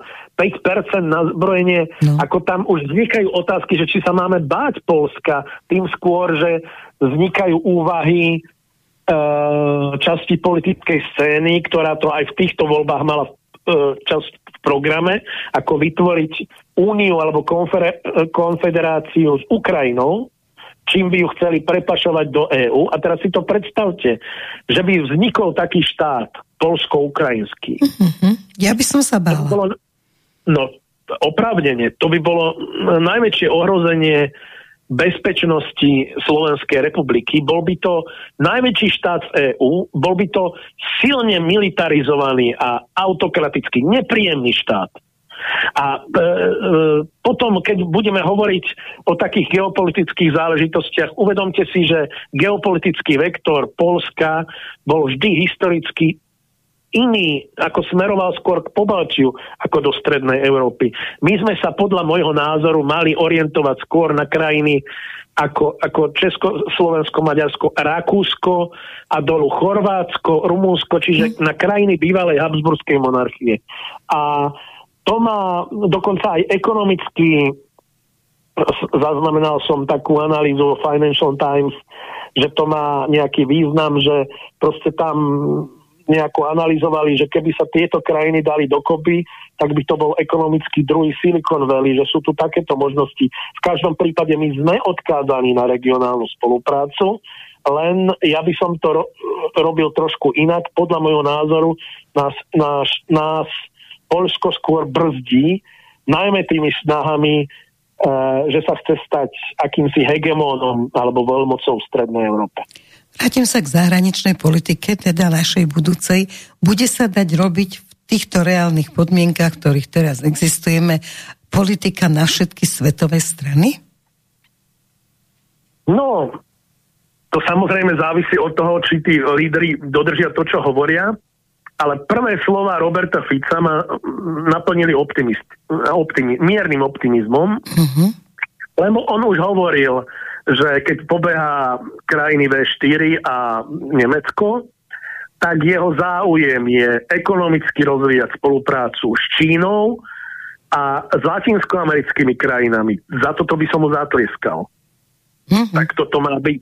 Ako, ešte raz si to uvedome, e, e, tie primitívne útoky, že, že Slovensko, e, jak e, kto to povedal, myslím, že neviem, či Balášek, ktorý sa už naozaj správa ako taký Zurinda, alebo, alebo to bol Vlachovský, prepačte mi, teraz si nespomínam, kto to povedal, že Slovensko nemôže byť ako veterná ružica. Ale veď nikto nehovorí o zmene zahranično-politickej orientácie. Sme, my sme ukotvení európskej civilizácii. Na západe nikam odtiaľ to nejdeme, ale to predsa neznamená, že budeme na jedno oko slepí, hluchí a budeme sa tváriť, ako by ten zvyšok sveta neexistoval. Pre Boha živého, veď my sme v 89., keď to tak mám povedať, neštrngali za to, aby sa železná opona premiestnila uh, od Devína uh, do Polonín. No jednoducho, jednoducho, aby sme len uh, prestali chodiť zasa do druhých krajín. Veď tu zasa vytvárame akési umelé väzenie. Ja nevidím dôvod a, a vôbec poviem to tak, ako som to vždy formuloval. Záujmom malého štátu je byť priateľom s každým, kto je ochotný a prejavuje vôľu byť s nami priateľom. Nie vytvárať si nepriateľom. Čo je to za diplomácia, akú predvádzal Káčer, keď svojim hulváctvom poškodil vzťahy s viacerými krajinami, okrem iného aj s Maďarskom. Alebo, alebo Zuzana Čaputová, ktorá poškodila vzťahy s Čínou, s Ruskou a inými krajinami. To predsa, ako, to je cieľom diplomácie. Zlepšovať postavenie Slovenska na medzinárodnej scéne a nie vytvárať si nových a nových nepriateľov. Do toho nás nutia síce Spojené štáty, ale všimnite si, že ten západ má čoraz viac nepriateľov. A prečo to tak je? lebo sú všetci zlí, alebo my robíme niečo zle. A ja nevidím na tom akože žiaden problém. Naopak v našom záujme je rozvíjať a, a zvlášť v čase krízy rozvíjať ekonomickú spoluprácu všade, kde sa to dá. A tieto krajiny e, sa nepletú do našich vnútorných záležitostí. Oni chcú mať s nami normálne dobré vzťahy a obchodovať. Akože v tom je problém v tom, že my si stanovíme nepriateľa, ako ja odmietam takúto politiku, lebo je to politika fanatizmu. Aha. My predsa nebudeme, ako my nie sme vo vojne s Čínou, aby sme si z nej robili nepriateľa. To nie je naša vojna, to, tá, ktorú sú e, vedú Spojené štáty. My nemáme byť prečo nevrli k Mexiku, lebo e, s ňou majú zlé vzťahy Spojené štáty, alebo k latinskoamerickým krajinám. Nemáme na to najmenší dôvod, takže opakujem, tlieskam tomuto zámeru Roberta Fica. Výborne, takže s krajinami BRICSu budeme môcť ďalej viesť obchody a podobne. Ale k lacnej rope sa už asi nám nepodarí pod vplyvom Ameriky vrátiť. Čo si o tom myslíte? No tam sme si definitívne nie, že strelili do, do nohy, my sme si ich amputovali, hej? Mm. E, spôsobom, ktorý, ako keď to budú hodnotiť historici, tak, tak ja, ja, mne stále nad tým za, zastáva rozum, ako čo sme týmto vyriešili, že kupujeme energetické projekty zo Spojených štátov, ktoré ich kupujú z Ruska, niekoľkonásobne drahšie, ekologicky hrozným spôsobom, len aby sme sa akože pomstili tomu Rusku a jediné, čo sme dosiahli, je, že Rusko sa odvrátilo od Európy a našlo si nové trhy, stalo sa sebestačnou krajinou a ešte e, si našlo nové väzby. Čo je toto za politika? Veď isté, že jednoducho v súčasnom stave keď uh, sme aj na zozname, že sme, viete, toto stále opakuje Korčok, že Rusi nás označili za nepriateľov, Uh, ako, ako vždy je demagogický, pretože on bol prvý, ktorý označil Rusko za nepriateľa. Rusi s tým prišli až oveľa neskôr. Ale dobre, keď sme v takomto vzťahu, tak je ist, isté, že uh, tie vzťahy E, sú do istej miery obmedzené, ale aby sme si my likvidovali vlastnú ekonomiku takýmto spôsobom, to je šialená politika. To, to mi nikto nevyhovorí, to nie je nejaká principiálna alebo hodnotová politika. Čerta starého. Veď toto, keby sme mali, tak jednoducho by sme naozaj museli napríklad aj voči tomu Izraelu zaviesť sankcie. Hej? Ale toto je, e, toto je politika, ktorá jednoducho nás vo všetkých sférach poškodzuje a my opäť sme e, pomáhali presadzovať záujmy niekoho iného a nie záujmy naše. A to, toto teda musí skončiť.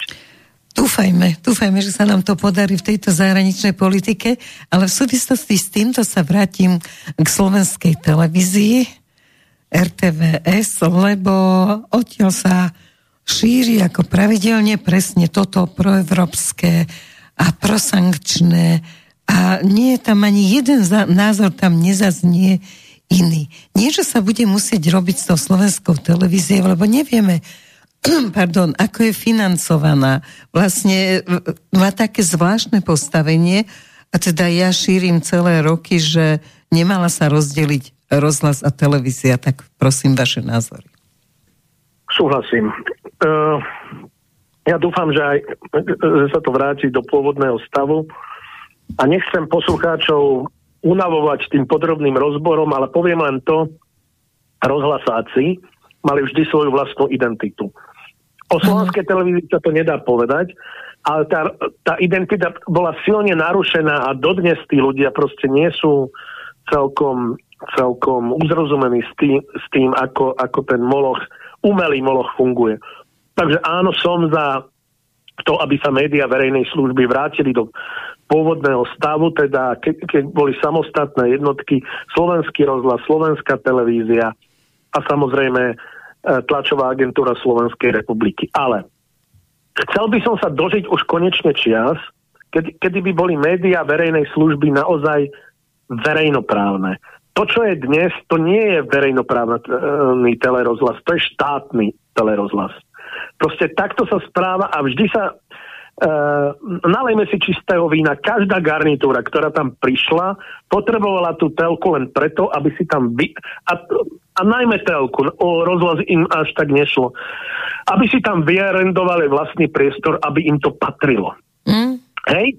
Uh, nap, napokon to dopadlo tak, ako za vlády tej uh, poslednej trojkoalície uh, Fico Bugár Danko, to bolo tak, že že e, RTVS získalo SNS a dopadlo to tak, že, že počas celého volebného obdobia sa tam politici Smeru takmer nevedeli dostať. Mm-hmm. A ja mám trošku obavy, že ako to bude teraz, keď... Uh, a, a som aj trošku, poviem, no. poviem úprimne, som aj trošku prekvapený, lebo viem, aké sa viedli diskusie pred voľbami uh, vo vnútri Smeru keď sa hovorilo, že toto už nesmie nastať tá situácia, že jedna strana to obsadí a nás tam ani nepustia. Hej? A, a zasa to má SNS. Tak e, buď tá e, Slovenská národná strana zmení trošku správanie a mám trošku obavy s, e, s tým personálnym obsadením, či je naozaj natoľko osvietená tá, osvietené to vedenie, že toto pochopí lebo, lebo ináč to nemôže fungovať. Tá, tá uh, televízia a rozhlas verejnej služby by nemali byť uh, televíziou jednej strany, dokonca ani vládnej koalície. Tam by mal byť priestor. Viete, žijeme v 21. storočí, my naozaj nepotrebujeme, aby nejaké médiá držali v rukách strany. Podstatné je, aby tam bol priestor na diskusiu, vyvážený priestor, aby sa tam to by mal byť práve tá, ten priestor a tá platforma, kde by sme konečne mohli začať diskutovať. A to je veľké umenie e, tie procesy nastaviť tak, aby takýmto spôsobom fungovali. A poviem otvorene, mám obavy, či to e, takto dokážu, ale takto si myslím, že takto by to malo, ináč to nemá zmysel. Ináč sa prestaňme hrať na nejaké verejnoprávne služby a, a, a zoštátnime to a nazvime to štátnou televíziou, lebo to tak v podstate je, len sa to kamufluje niečím iným. No. Veď pozrite sa za súčasného stavu tiež. Ja viem, že e, min, minimálne od čias, kedy stiahli z obrazovky Čarnogorského, viem o tom čiernom zozname, na ktorom som aj ja, ktorý nesmú na, e, na, na obrazovky RTVS. Hej, proste toto by už ne, nemalo fungovať. Ani spätne, že proste teraz sa mstiť opozícii, že opozícia nedostane vstup. Nie. Proste úlohou nového vedenia štátu by malo byť zabezpečiť, aby tie médiá fungovali naozaj pod, podľa nejakých pravidiel, aby sa tu nestávalo to, čo vidíme, ale aj čo sa týka súkromných televízií. Proste toto by malo byť nepriateľné, aby tie politické diskusie boli tak extrémne nevyvážené, že tu diskutuje len e, jedna garnitúra, dnes akože opozícia medzi sebou, no to čo je?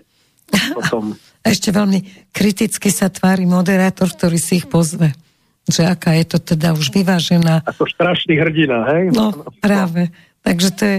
No a nechcem teda sa dotknúť e, otázky LGBT, IQ a teraz by chceli aj P, ale aby moderátor politickej relácii neustále zdôrazňoval, že on je teda inej orientácie a jaký je ublížený, tak to sa mi tiež zdá nevhodné. No, ale tak... Zvlášť ak pritom, a zvlášť ak pritom eh, proste takýmto agresívnym štýlom presadzuje svoje názory, to je aktivista, to nie je moderátor. Moderátor má to je ako policajt na kryžovatke, má riadiť tú diskusiu. Ale on ju neriadi často, on, si, on to proste zneužíva na prezentovanie vlastných názorov. No. A ešte tvrdia, že teda musia byť oponenti voči tomu, kto tam je diskutujúci, lebo že to je tá správna žurnalistika. Nuž, my sme sem do relácií pozývali od pani prezidentky cez pána Šimečku a ja neviem čo, všetkých, všetkých, ale bohužiaľ nikto nechodí. Takže teraz dáme slovo na chvíľočku našim poslucháčom dáme tri otázočky a uvidíme, či, či bude ešte potom čas ďalej diskutovať. No. A otázky. Meno Rudo z Oravy. Otázka, dobrý večer. Chcem sa opýtať pána Chmelára jednu otázku. Koho by chcel skôr za suseda? Žida alebo palestínca?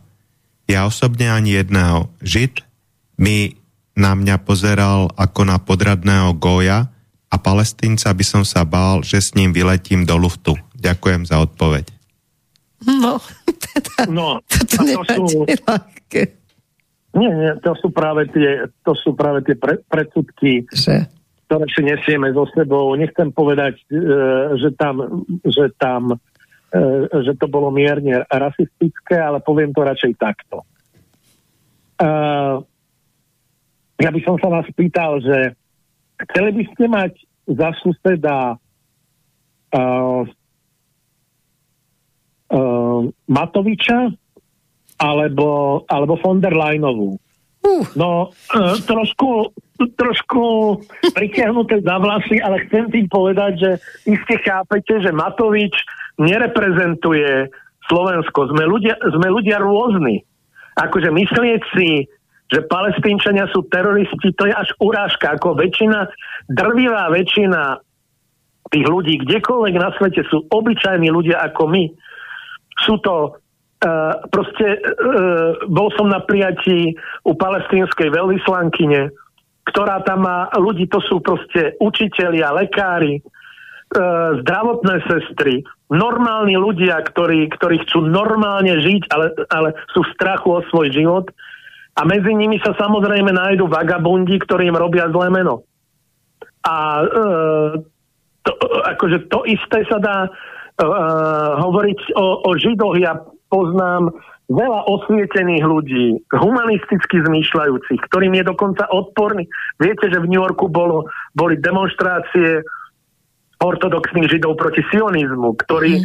lebo áno, áno, e, e, značná časť židov je proti, akože to považuje za rozpor s učením judaizmu, aby, aby vznikol takýto štát. A, a tam sú tiež rôzne, sú, sú židia, ktorí sú úplne ateistickí a nezaujímajú ich tieto veci. A ja som, čiže, ja som čiže... si myslela, že skôr to ten posluchač myslel ako žart lebo mne to pripadalo skôr ako vtip, ale vysvetlili sme to. Ja nikdy, nikdy neviem na Slovensku, radšej to vysvetlím, lebo nikdy neviete. Že čo Už to je? Dneska, e, dneska lietajú v povetri všelijaké šialenosti, ako to myslel. Čiže nie, čiže nie. Proste ako, a ja som mal uh, kedysi uh, za suseda Róma. Hej? Hmm. Uh, ktorý patril naozaj e, medzi takých, nakoniec ho museli, neprispôsobili, nakoniec ho museli deložovať z toho bytu a dnes sú tam veľmi príjemní ľudia a naopak poznám Rómov veľmi milých, dokonca vzdelaných, a skvelých hudobníkov a tak ďalej. Ja nemám rád paušalizovanie na akýchkoľvek ľudí. Pretože, Ani rasizmus. No a to už vonkoncom nie, pretože to pramení práve tie predsudky vždy pramenia z nepoznania, ako treba pretestovať tie arabské krajiny a zistiť, že no, dokonca uh, ja som väčšinu arabských krajín precestoval, ale nebol som ešte v Iráne, musím povedať. Mm-hmm. Ale Palo Barabáš tam bol, uh, myslím ten filmár známy. A vrátil sa úplne rozčarovaný a, a znechutený, až nahnevaný, teda nie na Irán, ale naopak na to, že čo toto my tárame o tom ano. Iráne. Že Všetci, tam, čo tam boli, takisto prišli.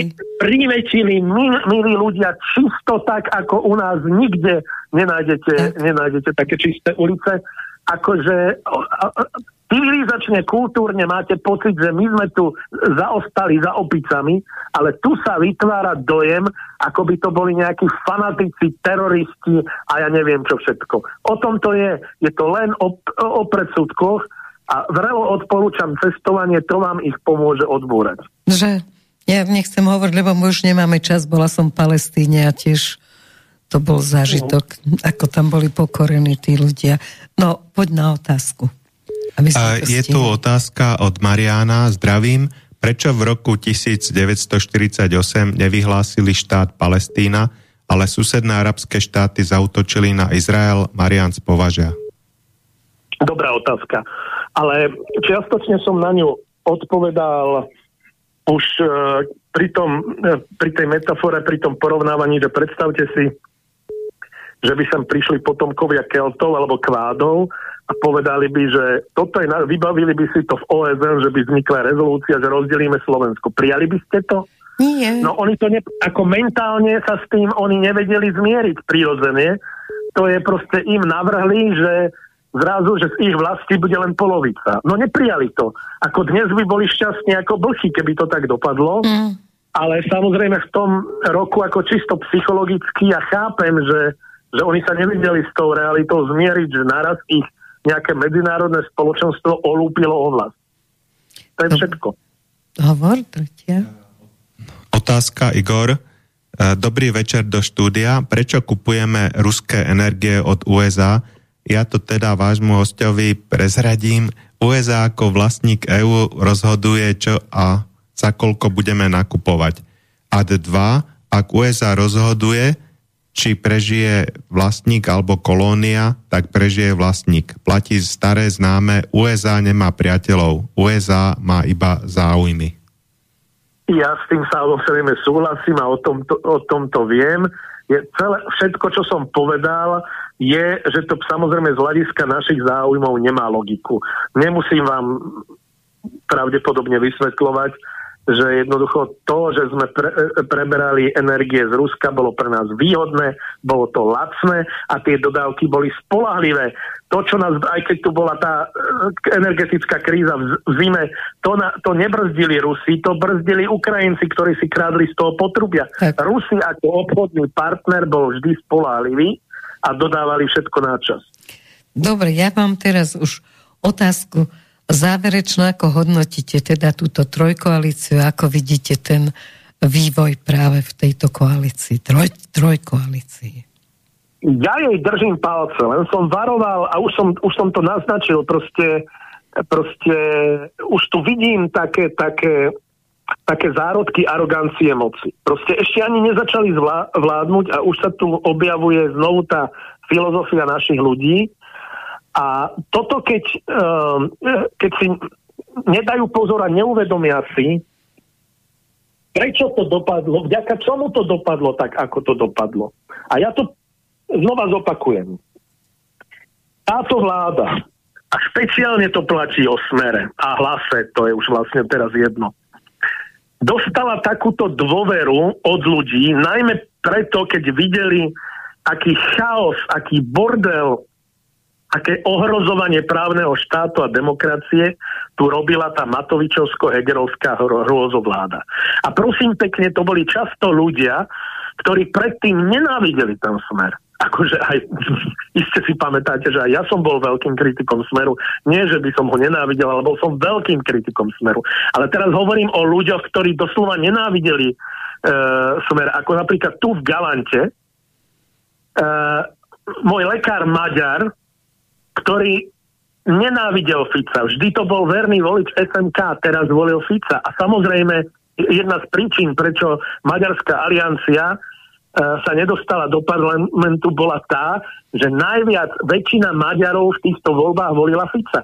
Proste oni pochopili, čo je v ich záujme. Najmä aj z toho hľadiska, že oni samozrejme podporujú Orbána a tá politika sa najviac približovala k tejto.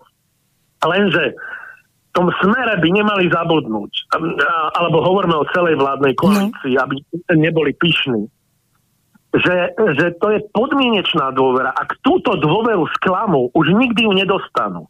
Keď minule hovorila Monika Beďová, že smer prešiel obrovskou sebereflexiou.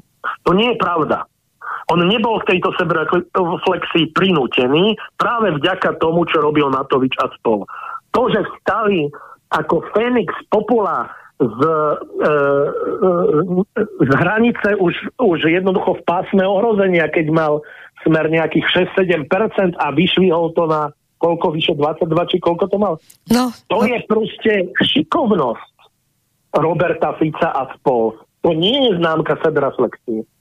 Ako k tej sebereflexii dôjde až vtedy, keď si naplno uvedomia, že tie praktiky, ktoré tu boli pred tým rokom 2020, sa už ne, nesmú opakovať. Ak to začnú robiť zasa, ak tu z, začnú zasa krádnuť ako straky, tak im už nikto ne, uh, neuverí a tá dôvera sa stratí nenávratne. A proste keď uh, jednoducho ľudia, ktorí fandia tejto koalícii, rozumejú niečomu a varujú pred tým, tak by ich mali aspoň počúvať a nie hystericky jačať, že, že sme divne zradcovia za to, že si dovolíme kritizovať personálnu politiku. Veď prosím, ja trvám na tom, aj tuto zopakujem. Personálna politika e, Slovenskej národnej strany je strašná. Ale každý má možnosť e, úplne autonómnym spôsobom suverénne sa znemožniť ako chce. Hej, to je jeho právo. Ale, ale jednoducho nech si to uvedomia, že, že to nie je len tak, že, že obsadíme, obsadíme tie posty ľuďmi, ktorý, ktoré ťaháme ako, ako zajace z klobúka. To proste mali byť tí najlepší, ktorých máte k dispozícii. A ja viem, že tá Slovenská národná strana má oveľa lepšie kádre, než tie, ktoré poslala do tej bitky do vlády. Ale prosím, ja som pred niečím varoval, ja som aj povedal, že ja e, dám tejto vláde na rozdiel od opozície a médií, ktoré, ktoré jednoducho, keď sa denník N včera vyšiel v čiernej farbe, to už, to už e, sa pýtam, čím haraší. Áno. A, no áno, proste toto som ešte nevidel, tak, tak, takúto, takýto nedostatok rešpektu k výsledku Ale aj nadhľadu. No veď práve, Áno. tak ako oni Čiže hovoria o demokracii. Áno, aby som to do, dokončil, ja e, e, im držím palce, ja im dám tých 150 dní, lenže ja nie som nejaký roztrieskavač, vždy som bol e, kriticky zmýšľajúci človek mm. a halo, hádam, ste si nemysleli, že, že, že proste bude so mňa len nejaký bezduchý propagandista alebo čo. Čiže dívam sa na to takýmto spôsobom. Hovorí sa tomu kritická solidarita. Že upozorňujem na míny, ktoré má táto uh, uh, koalícia pred sebou a aby si dávala pozor, že ak chce naozaj zmeniť Slovensko k lepšiemu, tak sa musí vyvarovať takých chýb, ktoré robila pred tým rokom 2020, lebo je to úplne zásadná, tá dôvera voličov je veľmi krehká. Hm? A prúsknutím prsta ju môžete stratiť. A to si musia tí ľudia uvedomiť. Mne sa zdá, že premiér si to uvedomuje. Naozaj ako zatiaľ vystupuje veľmi rozvážne, ale pá, uh, uvidíme, viete, lebo moc je najsilnejšie afrodiziakum a uh, ako veľa ľuďom už z nej Droga. preplo. Veľ, veľ, mnohým ľuďom už z nej preplo. Veď aj teraz, viete, nebudem menovať, ale, ale proste už som komunikoval s niektorými ľuďmi, ktorí sa dostali do funkcií a zrazu oni sa no, začali nosiť ako pávy. Mm. Ako, proste, ako To vidíme zrazu, vždy. No, ako keby zrazu boli niečo, niečo nejaké Viac. ľudia, alebo to, mne je to až smiešné, lebo viete, uh, ako uh, je, je rozdiel medzi, ako poviem to teraz tak, nech to nevyznie píšne, ale, ale ja bez akejkoľvek funkcie uh, budem vždy Edo Chmelár. Ale sú ľudia, ktorí proste sa mi zdá, že bez tej funkcie by boli ničím a strašne si na tom zakladajú. A je to veľmi zradné a ja to v dobrom myslím, aby si na to dali, aby si na to dali pozor a ak jednoducho ten človek má v sebe trošku pokory, tak každý e, ako veľkosť človeka je v tom, že by sa mal obklopovať ľuďmi, ktorí sú múdrejší ako on.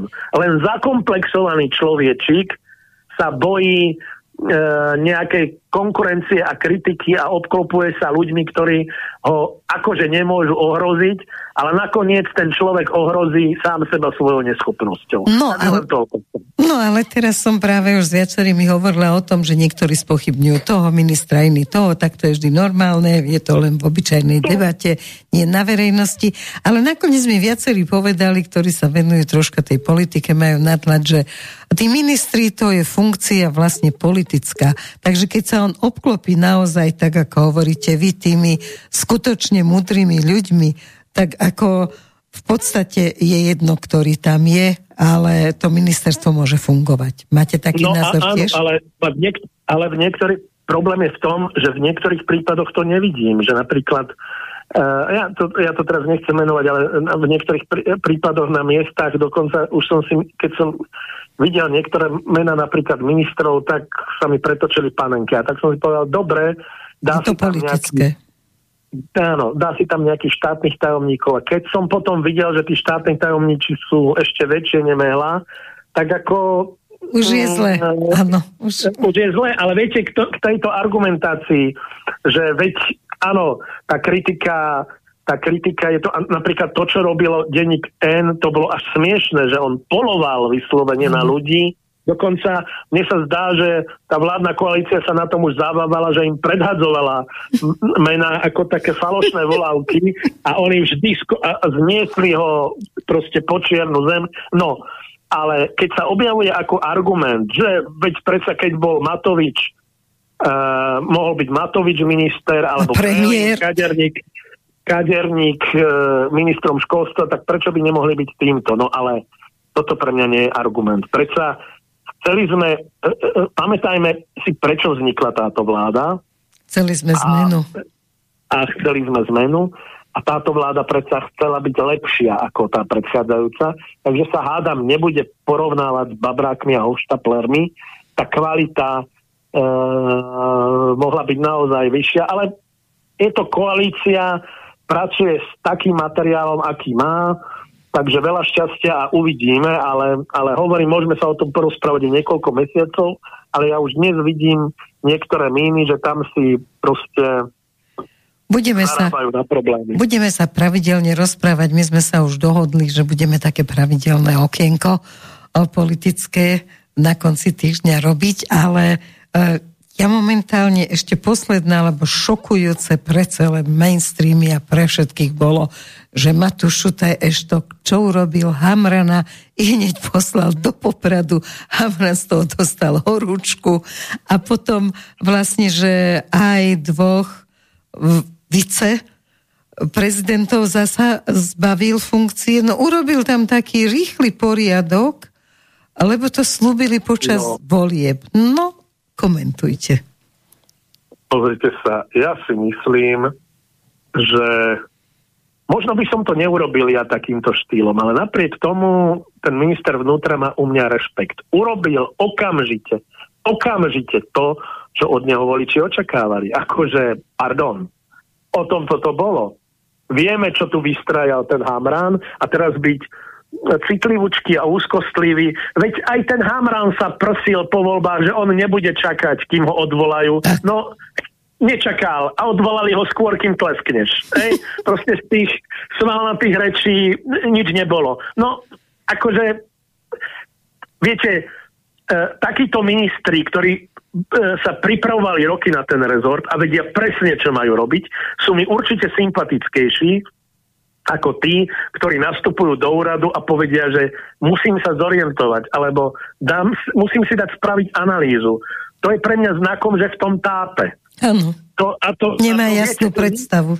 No a ja sa pýtam, že kde sú tie časy, keď sa jednoducho opoziční politici v opozičných hlaviciach politicky roky trpezlivo pripravovali, odborne rástli na tom, aby mohli ten rezort prevziať a keď ho už prevzali, spomeňme si na nebohého Milana Vtáčnika, ktorého rektory vysokých škôl dodnes považujú za najlepšieho ministra školstva mm. v tom ponovembrovom období.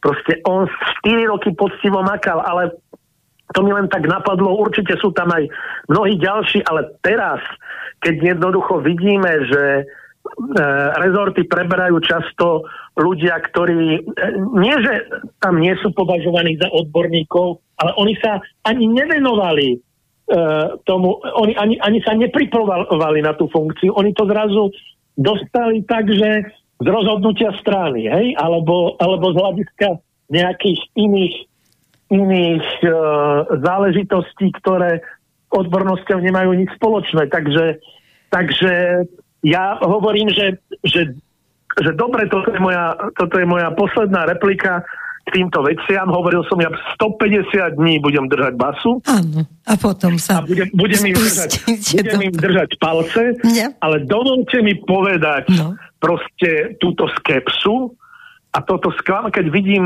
takéto, takéto kádre a a viete, poviem, poviem len jeden, a nie je to, aby si zase nemyslela, že že jednoducho som zameraný na to, ale som zameraný na to hlavne z toho dôvodu, že mne na tej kultúre naozaj záleží.